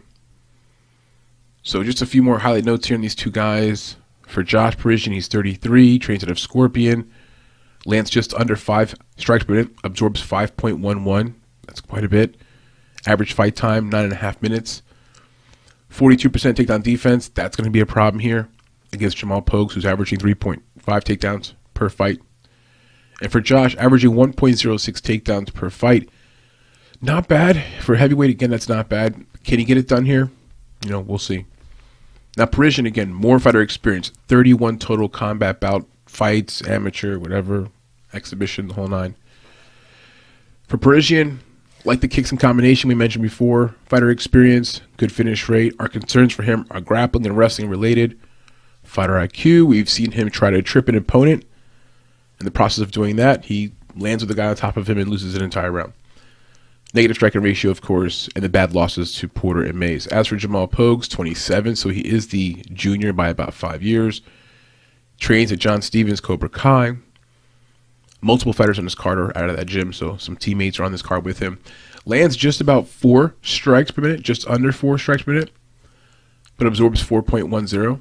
So again, negative striking ratio. 100% takedown defense.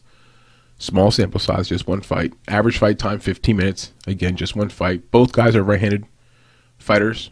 Left hand lead, right hands behind. They're both Americans. In the case of Jamal Pogues, 21 total combat sport fights we like we like these things about him. Nice jab, earned his contract through contender series. So he's not like a late replacement or someone who's being called up to promotions to make his debut. He earned it through contender series. Good amount of cage time. Wrestling is pretty solid, especially for heavyweight. Our concerns: competition level, getting finished by Jordan Young, Alex Polizzi, Taylor Johnson. finish rate, and negative striking ratio. So putting all that together, that's the reasons why we're on Jamal Pogues to win by decision. You know, we have some question marks here even about cardio. They start to slow down.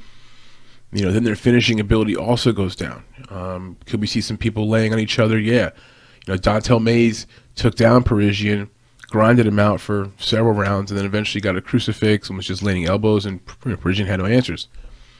Could Jamal Pogues do that? I mean, okay, maybe. Um, I mean, I hope I'm wrong. I'd rather see some action here. You know, I, would rather not see heavyweight fights go the full distance, but I feel like there's a possibility of it, right? The betting spots we like the most of this fight are going to be Pogues to win inside the distance, and the fight doesn't go the distance. And you're probably saying, well, that's against your prediction. Yeah, I, I understand that. Our prediction is one thing, and I do think Jamal Pogues most likely wins by a decision. When that prop comes out, maybe I'll sprinkle that prop as well. But I feel like at some point also we we're gonna see the the natural heavyweight come out in one of these two guys. They're gonna start some kind of momentum. They'll keep it going. Maybe Parisian balls up and Jamal Pogues just keeps landing strikes and get a TKO that way. In any case, we're on Pogues to win the fight by decision. Let's move on.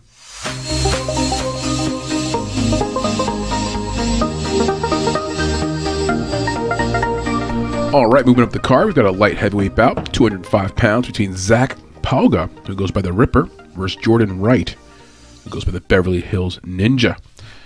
Give you our pick real quickly just to get out of the way for those who have to move along. We like Zach Pauga, Pauga to win the fight into the distance. That's our prediction. Not sure if it's going to be a knockout or maybe even a club and sub.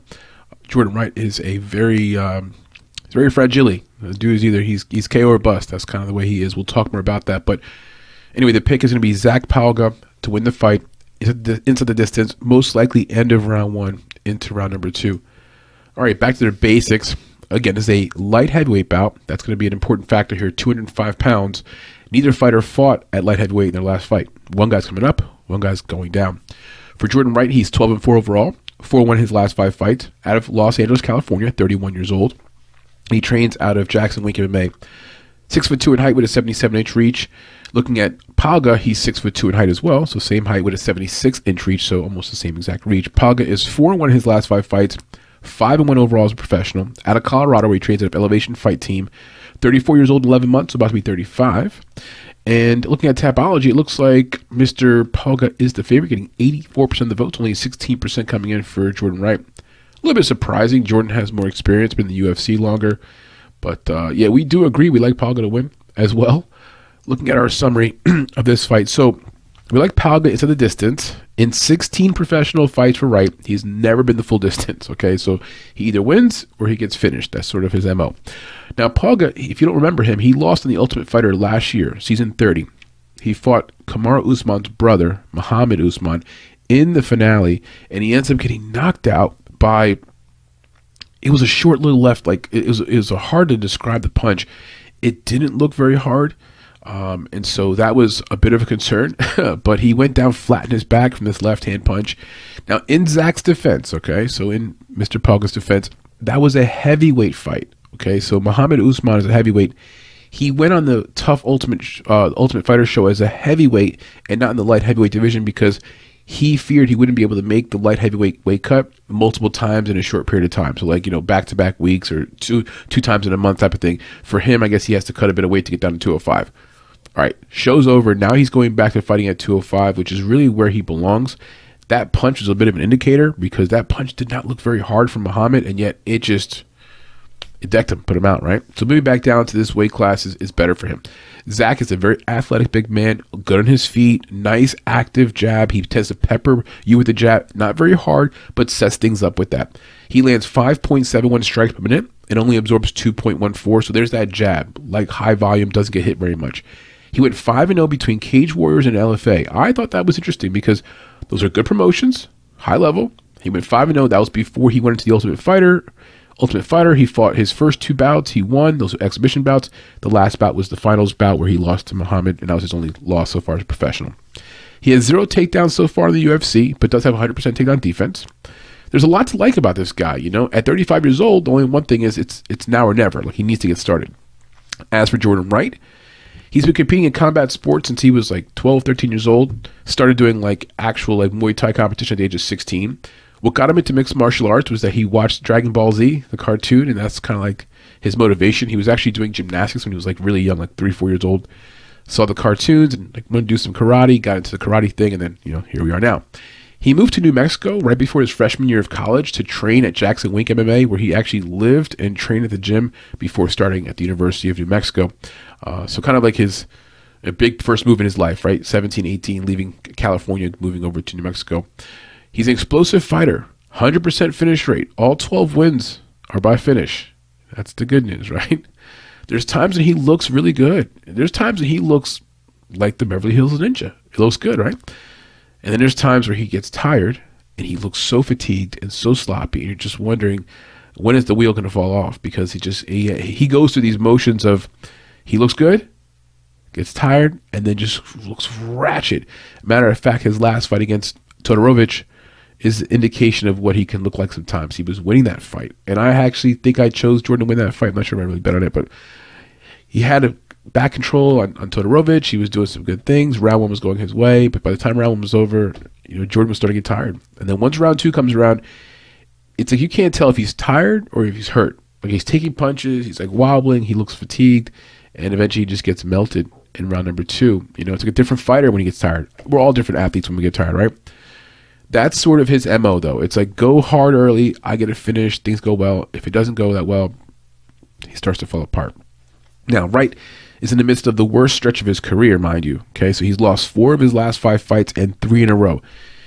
It's started. The seat's getting hot. Put it that way, right? He's getting under the hot seat. If he loses another fight badly here, could he get let go? I'm not sure what the roster's like here for the light heavyweight division.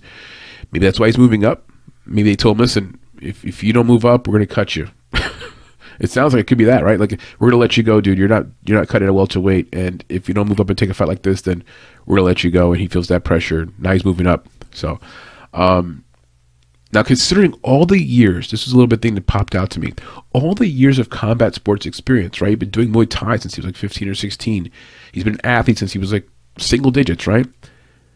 I'm disappointed that he struggles so much with cardio and then poor decision making. You know, he's he's a bit of a veteran now at this point in sports in general, and yet the cardio's not good. Decision making, eh. So Wright's move to light heavyweight right now, this also raises some concerns for me. Welterweight's obviously lighter than light heavyweight. Light heavyweight's obviously the one right below the heavyweights. So the moving up in weight is is that a recipe for disaster or what? He's having problems with durability at welterweight. Now he's going to move up and fight a guy who was just fighting at heavyweight who also has durability issues too. Yeah, it just seems to me like we're we're heading to a collision course here, and that's that's going to be Zach connecting on something, and then and putting Jordan out. Right? We have our doubts about both fighters. There's no question about that. But we just have more doubts about Jordan Wright, unfortunately. So we're gonna go with Zach to win by TKO, most likely end of round one into round number two. The betting spots we like for this fight, there's not a lot. We might put a trigger on Zach by KO, a prop like maybe round one, round two prop. But the two props that I think we're gonna stick with playing for sure going to be the under two and a half rounds and the fight not with the distance, as long as it's not too chalky. We don't have lines yet on that. A few more thoughts on these two fighters, just some additional notes. For Zach, landing 5.71 strikes per minute, observing 2.14, nice positive ratio, average fight time just over five minutes, so just over one round. He's a right handed fighter. He's a boxer in terms of his fighting style, not much of a ground game. No takedowns yet in the UFC. 13 total fights. Trains at a very good gym elevation fight team. We gave him a 1.50 GPA his areas where he's deficient are grappling, finishing ability, and experience. Excuse me. we gave him a C for fighter IQ. Excuse me, cardio and striking, and again his overall GPA we gave him a 1.50. He um he's fought for good promotions, right? That's what you do like about this guy. The weight change probably better for him, but man, that punch he went down from um, Usman was concerning. He also can be a little passive sometimes. And one big criticism I have of Zach is the finish rate. He hasn't earned a finish since 2021. Four of his five pro wins have been by decision. Lucky for him, he's fighting a guy who never goes to decision. As for Jordan Wright, 31 years old, now training out of Dynamix Gym. I guess not training at Jackson Wink anymore. I'm not sure. Fighting style karate. Average fight time, 2 minutes, 58 seconds. Takedowns per fight 3.60 with 100% takedown defense. Total fights in his career for Jordan Wright 16. We gave him a 1.83 GPA experience wise. We gave him a C. Cardio, a D. Striking, a C. Fighter IQ, a D. Finishing ability, we gave him a B. High grade there because all 12 wins are by finish, right? And then for grappling, we gave him a C for a total cumulative GPA of 1.83. We've talked about Jordan. He's athletic, has finishing ability, but this move and weight, not such a great idea, I don't think. Cardio's an issue, durability's an issue you're just looking at the fight probably not going over one and a half, over two and a half as your best spots with the best value. If this fight were to somehow get anywhere past two and a half, it would just be really shocking. I don't know. It would, it would have to be a huge change in what we've seen from these guys in the past. Now, for Zach, I think he could go the full distance. It wouldn't be a problem for him. And just more so with Jordan Wright. So we'll see what plays out here in this fight. Um, one more thing about Jordan Wright he lands 5.67 strikes per minute and absorbs 7.54. I'm looking at that number right now. So yeah, a negative striking ratio there for Jordan Wright, and uh, he has 100% takedown defense though. That's good. Well, anyway, with that said, guys, we are on Zach Pauga to win the fight. Not a ton of confidence, as I've said to you guys several times. Whatever we do invest with this fight, we'll be light. Uh, I would parlay either side, and I and I definitely wouldn't like parlay Zach Pauga at minus 295. I, it probably works out because I have a lot of doubts about Jordan, but isn't that a little bit rich for a guy who's making his UFC debut, coming off of a loss? He looked a little bit like a questionable. Jordan Wright's got finishes. He's been in the UFC for a minute. Not not doing great recently, but he's been around for a little while. So this price tag is a little off, and I, I, I can see this being a problem. You're trying to parlay this next thing you know, it just blows up in your face. So we're going to go with Zach Pauga to win the fight. It's the distance, most likely end of round one into round two. That's your breakdown.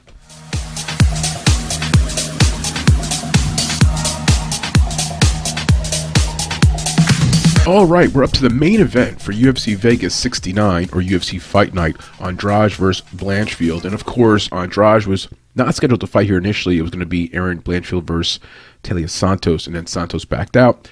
Andrade had about a full week's notice for this event. We'll talk more about that. Let me give you the pick to get out of the way for those who want to move forward uh, in this video. We are on Erin Blanchfield to win the fight into the distance, most likely by submission, and I think this happens anywhere from round one to round four. I think we'll get to later part of the fight. There's going to be some endurance issues that maybe Andrade has to deal with coming in here as a late replacement. But for Blanchfield, when you look at her past fights and you look at just the way she fights in general, her submission ability, if it's there, she's going to get it. Um, so it can happen. It can happen early. I mean, heck, we just had UFC 284, and you saw the submission by Culibao, right? Culibao was kind of in essence losing that fight, and just sneaks in, gets back. Next thing you know, he gets a win. So when it comes to Blanchfield, that submission can come anytime. I think it's going to come a little bit later in the fight. All right, let's go over the overview of these two fighters. I have a lot to talk about, so if you're looking for a quick breakdown, again, just keep it moving, fast forward. I'm going to be talking for a while about this, but what's the goal? The goal is to give you accurate information, a ton of information for you to consider on your own. If you're a casual gambler or just a fan, uh, or maybe you just want to know more about the card that's coming up, you don't know who these fighters are, uh, in this case, you probably know who Jessica is, but this will give you that that background on them, some bio information, personal information, whatever else. Obviously, stats, all that stuff we're gonna go through. So this will be a bit of an exhaustive review, but the goal is to give you a pick that you can feel comfortable with, and we can move forward um, and either decide to bet on it or decide to pass on it. All right, so let's talk here about Erin Blanchfield versus Jessica Andrade. Right now, the current line sitting here is minus 150 for Andrade, plus 115 for Blanchfield.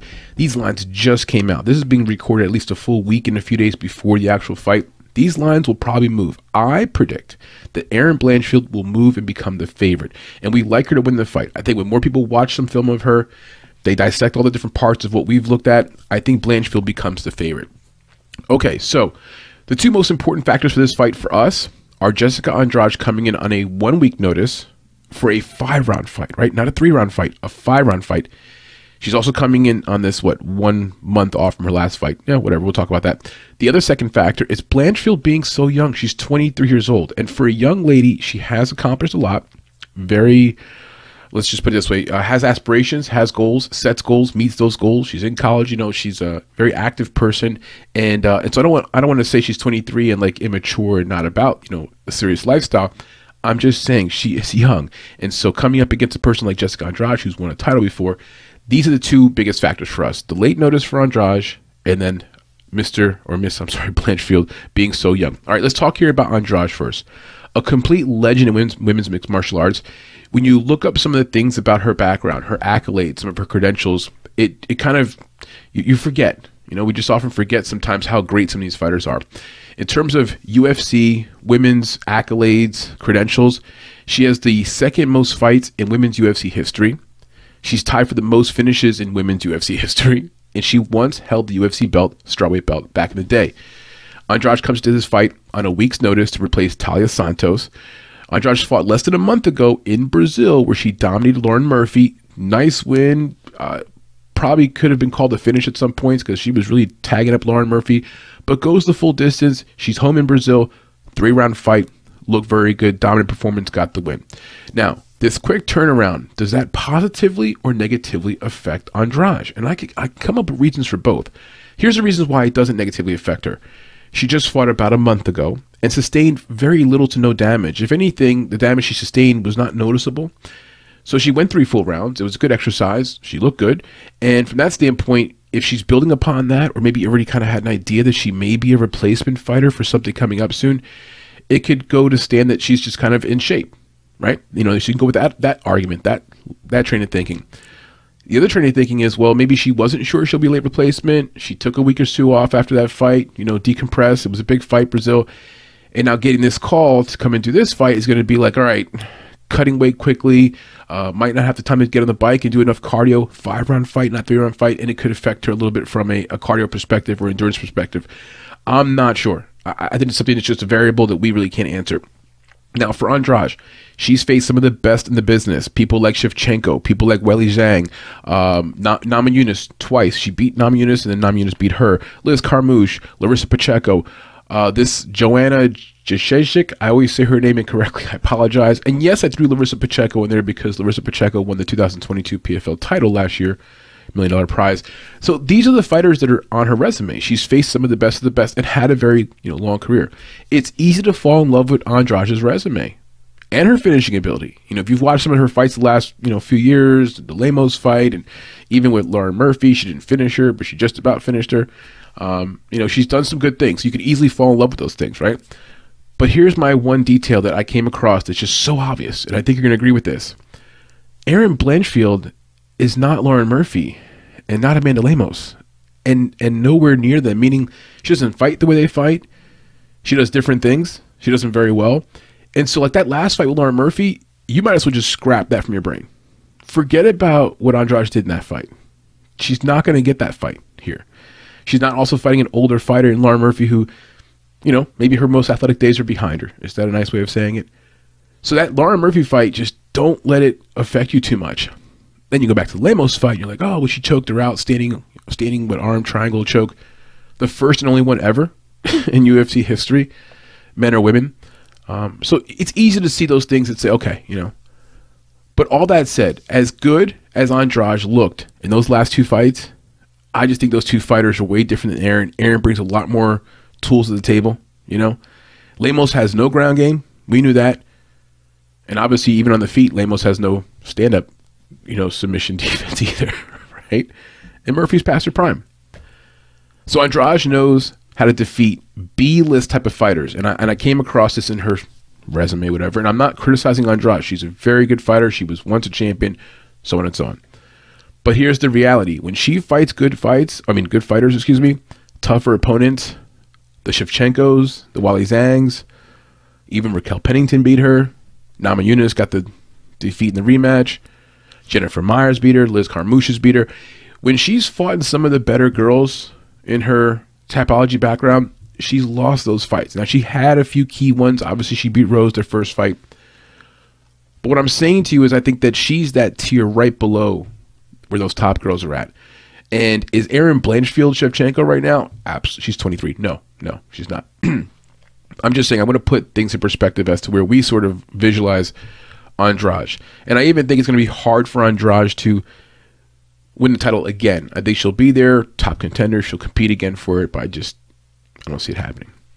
The power striking is the most dangerous tool, in my opinion, that Jessica brings to the table. She hits with a lot of power, has a shorter reach, shorter arms, winds up, and delivers a load. And She loads up for those punches. If she hits you, it's gonna hurt. It's women's mixed martial arts, 125 pounders, but she has put down some ladies before. And with Blanchfield, we haven't really seen her tested. We haven't seen her cut or bleeding and dealing with any you know, facial damage or hit hard like that. So that could be an X factor, right? But will cardio become an issue for Andrade? She's coming off of this fight less than a month ago, late replacement, and it's a five rounder. Just something to think about. As for Blanchfield, she looks like the real deal. Most people are like looking at her like she's the future of, of this possible division. She's very young, 23 has you know seven fight winning streak, hasn't lost in like four years. I mean, there's a lot of things to like about her. Her ground attack is impressive. She's been competing in combat sports, by the way, since she was nine years old. this girl's been doing either like jiu-jitsu or karate or some form of kickboxing since she was literally before she was 10. Uh, so it's been in her loins for a long time. Only 23, yes, but really been involved with it for a long time. Her submission skills, absolutely world class and she trains at Renzo Gracie in New York City. There's a bunch of Gracie's or Renzo Gracie type of gyms, and some are more known than others. Uh, this one in New York City is specifically known, has a very good BJJ program, and she's a black belt in BJJ, and you see that when she fights. We mentioned before she's on a winning streak. She only had one loss actually back in the day. You have to go back four years, and that was to Tracy Cortez by split decision in Invicta. So they were both fighting in Invicta. Good promotion. She actually went. I think she went four and one Invicta uh, Erin Blanchfield. She did really well there. And again, the only fight was a split decision loss to Cortez, who's now in the UFC. So, questions here. Will Andrade's experience advantage be enough to defend Blanchfield's ground attack? I think at times it could be. Andrade's got high fighter IQ, experience off the charts, right? She maybe defends a few of them early on when she's fresh. I think it get harder and harder to defend. And I think Blanchfield gets more and more creative about finding ways to bring the fight to the ground. Now, check this out it wasn't enough when Andrade got when Andrade fought Shevchenko. When she fought Shevchenko, even though she loses by like a crucifix, it wasn't a submission. Ultimately, Andrade couldn't grapple with Shevchenko. And is Shevchenko equal to Erin Blanchfield? I don't think so. I'm not trying to make that comparison. But specifically grappling and wrestling, how far behind is Blanchfield behind someone like Shevchenko? I think she's definitely better than Andrade on the ground. And so I can see this being a, a, big problem for Andrade is if she eventually cannot stop all the takedowns, fight gets to the ground, now we're completely in Blanchfield's world. You know, so again, I'm comparing her to Shevchenko in the grappling area and just saying that's a bit of a, a kryptonite, you know, for uh, for Jessica. Looking at some of the recent fights for Blanchfield, she's coming off of a win against Molly McCann. Now, Molly McCann, 2022, had a huge year. 2021, big time, right? She was everywhere. Her and her buddy Paddy Pimblett, you know, they fought over there across the pond. A lot of exciting stuff. Well, she fought Molly, Can- Molly McCann in her last fight, Blanchard, that is. And Molly McCann, who's a, known for her toughness, right? Known for her toughness, just kind of a brute, right? Well, Erin Blanchfield cut through her like a hot knife through butter.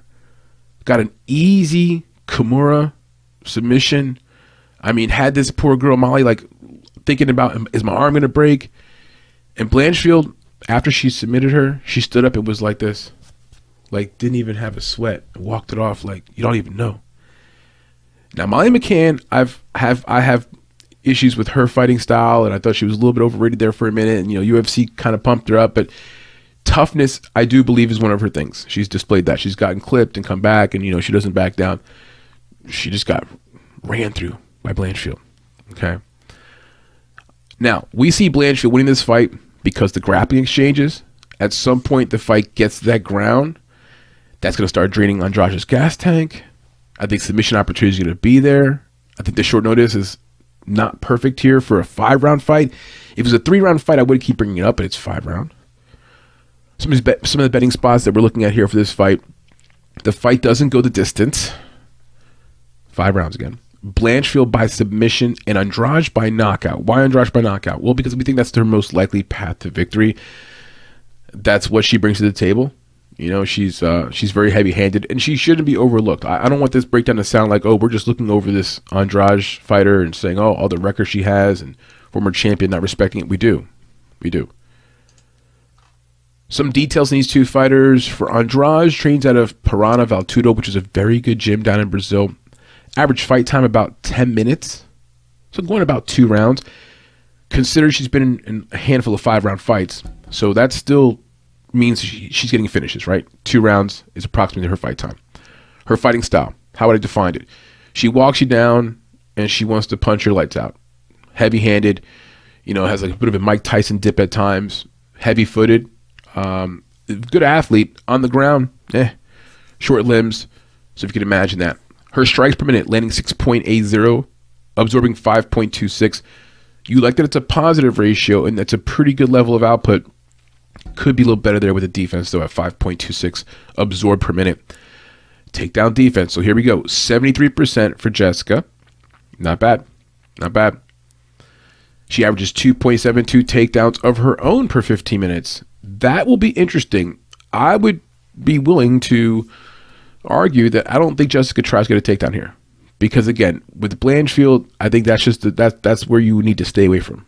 And if Jessica even gets her down and is in the guard of Blanchfield, I think it's going to be dangerous. You know, the ladies are a lot more flexible. So when they have you in their guard, their ability to get their legs up and over your shoulders and you know try to chase basically submissions that are not as easy for guys because of their flexibility. Uh, and Blanchfield's nasty, nasty in the ground. So I would imagine for Jessica, she's probably not looking to do that, but she does average just under three takedowns per fight, per three round fight. Again, this is five rounder.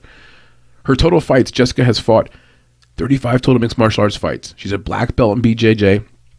They're both black belts in BJJ. And again, for Jessica, that's like a black belt BJJ from South America, Brazil, probably valuable, probably legit, right?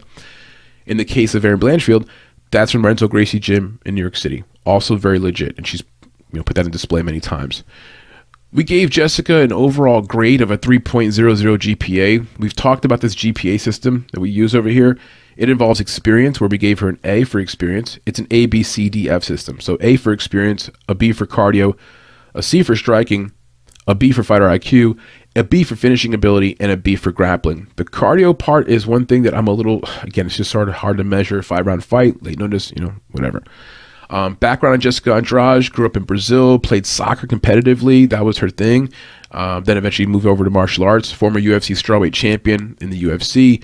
Uh, BJJ black belt, tied for the most wins in UFC history. We talked about that before with, I think, no, tied for the most finishes in women's UFC history with, I think, five. Um, first standing arm triangle ever. We mentioned that before. She's had performance of the night or night or performance of the night or fight of the night nine total times in the UFC. And again, the second most fights in UFC women's history with 22. This will be 23 now, I guess, for her. Her last few opponents, she fought Lauren Murphy. Last fight, got a decision win. Really whooped up on Lauren Murphy. Just couldn't get a finish. The judge, I mean, the judge, the referee just wanted to see blood, I guess. uh, before that, Amanda Lemos, impressive uh, arm triangle, standing arm triangle win. And, you know, just Amanda Lemos wasn't ready for it. Prior to that, got a win over Cynthia Calvillo. now was 2021 by a round one TKO. Uh, she was a favorite there. And then prior to that, she had a loss to Shevchenko. And then before that, had a win over Katlyn Chookagian. And that's really indicative of her career. She beats fighters like Katlyn Chookagian, Amanda Lemos, Cynthia Calvillo, uh, Laura Murphy, but then just has a little harder time when she's facing, you know, some of the, I shouldn't say some of the, obviously Shevchenko's really legit, but yeah, she has a harder time with those kind of fighters. And what's there to like about Andrade? Championship experience, finishing ability, punching power. Our concerns for her, we mentioned before, she's fought the top tier, but she's right below that, you know, so she's wavering that second tier area. Durability, she has been finished in five of her nine defeats, so she has been finished before. Um, in this case, that probably would happen by submission if it was, was going to happen, right? Striking defense, she does absorb a little bit too much for our liking. You know, she's up there around five point something, what absorb per minute. Get better in that department. And then quick turnaround. You know, coming back, a month later. Took no damage last fight, but it's a fast turnaround. For Erin Blanchfield, 23 years old, training of Renzo Gracie, New York City, orthodox fighter. They're both orthodox fighter, right hand, right hand stance fighters. For Erin Blanchfield, average fight time 10 minutes and 19 seconds. She lands 5.79 strikes per minute, absorbs 2.45. So you like the output. It's not as much as uh, Andrade, a little less, around the six minute, around the six per minute mark but you like the fact that she's absorbing so much less, right? So uh, a better striking ratio, a positive striking ratio um, on the side of Erin Blanchfield. For takedowns, Erin Blanchfield averaging four takedowns per 15 minutes, so a little more active, averaging like about a takedown and a half more uh, per fight um, over Andrade. Again, I feel like with Andrade, I don't imagine she's going to try to engage on the ground. So if there's going to be takedowns, I think it's going to be coming from Erin Blanchfield's side. Takedown defense, Blanchfield also has 75% takedown defense, It's the same exact uh, percentage there for Andrade. And for Blanchfield, she's fought 12 total fights. I think that was one amateur fight that wasn't listed as part of her pro fights. That's why it's all included in there, all her fights combined. And she's a black belt in BJJ. We mentioned that before. Her report card, we gave her a 2.67 GPA, with the low grades being experience, right? Um, and then striking. Her striking, it's gotten better, but it's an area she still has to evolve in. So those are the two lower parts of her grade. We gave her an A for grappling. You know, even though she's super young and hasn't, you know, competed for a title yet, it is it's just so elite. It's kind of like that guy Bo Nichols, right? You just know when you know when you see it. Uh, with Erin Blanchfield, her her submission ability, her grappling, it's just on point, and she could have a career a good long career if she can keep developing her striking, and then obviously depend upon her submission ability when she needs it. Her last few opponents, Molly McCann, won that fight, round one submission just last year. She was a minus 400 favorite. Before that, she fought JJ Aldrich, won that fight round two submission, so back to back submissions, and then she fought Miranda Maverick, got a decision win, and that was 2021. I, I can't recall how that fight went. I do know Miranda Maverick's a pretty good fighter. Um, but I can't remember how that fight went offhand, so I'm not going to try to BS you. Um, background here on Erin Blanchfield grew up in New Jersey, started jiu-jitsu when she was seven years old, began competitive fighting when she was nine for kickboxing and grappling. At age 12, she was already telling people, I want to be a pro fighter. Now she's 23, so a good 11 years now she's been working on this pro fighter thing. Uh, former Cage Fury champion, she went 4 1 in Invicta. We only lost to Tracy Cortez by split decision. We mentioned that before. She had a 1 0 amateur record before going pro 2018. She's currently enrolled in Montclair State University, where she's studying digital media with a concentration on sports. And yes, she intends on becoming a commentator. I think she's even done some guest commentating at a few different smaller promotions. That's what she wants to do when she's done with her fighting days. What's to like here about Senora Blanchfield? Okay, winning percentage. Well, you got to like that, right? She's only got one loss, right? She's a winner, and winning is habits, habit forming at least. Her winning streak in general, seven fights. She hasn't lost a fight since 2019, about four years. The last fight over Molly McCann, just smooth, looked really good, dominant, and made Molly look like she didn't even belong in the UFC. And Molly, for you know, you can criticize her, but she definitely belongs in UFC. But uh, she didn't look like that in that moment. Uh, very balanced skill set for Erin Blanchfield. You know, she's effective on the ground. She's developing more on the feet. She's getting better with every single fight. Um, I see her at her full evolution one day. You know, five, six, seven years from now, she approaches her prime that she's going to just be a very balanced fighter where she'll be strong in both, you know, the ground and the feet, kind of like someone like Shevchenko, you know. Uh, strength of schedule. She hasn't fought the competition that Andrade has had, has fought. Of course, we, we acknowledge that. But man, she's fought some pretty good fighters. We, we rattled some of them off. So she's fought some people that are ready where you can sort of measure where she's at. And you've seen that she could hold her own. She clearly belongs here. And at age 23, that says a lot. You know, you're in a division where it's a division that's in flux. There's new fighters coming in, and she seems to be the you know a fighter who could be here for the future. Finishing ability, right? So five of her ten wins have been via finish. Three of them by submission and two by TKO. That's not bad. 50% rate for finishing ability, and again, for a smaller weight class, it, it, speaks again to Erin Blanchfield's legitimacy. And then, of course, her grappling. She has a BJJ black belt from a very good gym. She puts it on display. She's got those skills.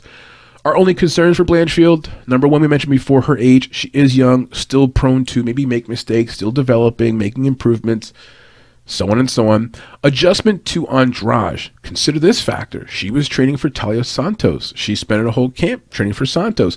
Now she finds out a week before that she's actually fighting someone now who arguably his harder opponent. That's what I would say. I think she might be even tougher than Santos. And of course, with Andrade brings all the experience, the former you know champion. You know, so now for Erin Blanchfield, she's got six, seven days, five days, whatever, now to make this adjustment. Look at some film, you know, sort of, you know, I mean, re- re- uh, recalibrate everything, and that's going to be an adjustment for her. And then also the fact that Andrade is a big step up in competition in general. I, I, do think she's better than Santos. I think most people are actually excited that Andrade is fighting on this card because you know she's a name, people know her. For Blanchfield, man, if she loses, it's no big deal. She's only 23. She'll just be losing against a former champion, whatever. Maybe get a chance to fight again. She'll get it back the next time around. So like nothing to lose for Blanchfield. Blanchfield wins. I'm sorry, Blanche Blanchfield. Blanchfield wins this fight by submission. The way we see it happening, it's going to be like the calling of the new guard, and she'll be putting a full stamp on her arrival in this division. So that's what we see happening. The line's going to move around a little bit. We'll get our full bet tip sheet for you guys out by what 48 hours, 72 hours before the actual fights hit off. But again, just to summarize, we do like the slight underdog here, at least the initial slight underdog, Erin Blanchfield, the 23 year old, 10 and 1, to move to 11 and 1 with a submission win over the former champion Jessica Andrade. And that's your main event for UFC Vegas 69. Well, this brings us to the end of the episode, guys. Thank you for joining us. I'm going to give you a quick summary of our picks for UFC Fight Night Andrade versus Blanchfield. And for those who know our quick picks segment, that's what we're doing right now. So here we go. Here's your quick picks for UFC Fight Night Andrade versus Blanchfield. Carpenter by submission, Gorimbo by submission, Sadykhov by TKO, Lins by TKO, Emmers by decision, Silva by submission, Miller by TKO, Knight by TKO, Pogues by decision, Palga by TKO, and Erin Blanchfield the main event by submission. Those are your quick picks for UFC Fight Night Andrade versus Blanchfield.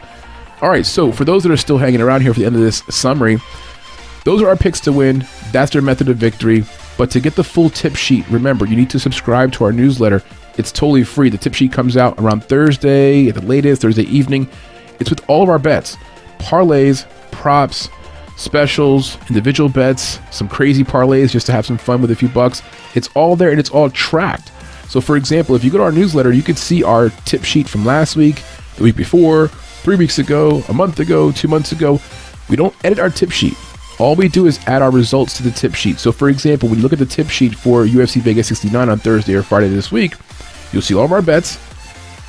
Saturday evening, Sunday morning, it'll be updated, and the results for all those bets will be put up there. So you can see exactly what we're doing. We don't remove bets, we don't change anything. You're welcome to download it and save it yourself. But everything's tracked up there, so you know exactly how we're doing. We're not fake winning. You know, we're not telling you, oh, we did good. You know, you see exactly what we have beforehand. Anyway, to get the tip sheets for this event and all of our events, subscribe to our newsletter. It's totally free. You get it right to your inbox. It's run by Substack. Just takes your email, takes a minute. The link is down below. Otherwise, we did the best we could to give you some of our betting spots for the card throughout this breakdown. Because we give you a spot doesn't mean we're going to play it. So, for example, we might say like we like a spot, doesn't mean we're going to play it though. At the end of the day, we have to still crunch the numbers to the very end. When the last lines come out, all the split decision props come out, all that stuff comes out. Around Wednesday, Thursdays when we can do the final crunching of our numbers, and then about Thursday, you'll see the tip sheet come out, arriving to you via your email, via Substack newsletter. So subscribe to that right now. If you don't do anything else this week, subscribe to our newsletter. Thank you for joining us. We wish you guys the best of luck with UFC Fight Night Andrade versus Blanchfield. Let us know how you're doing. If you end up betting the card and taking our advice and it wins, come back to the channel, leave some comments. All right, guys, the best to you. Good luck. wonderful, wonderful evening, afternoon, morning, whenever you're hearing this video.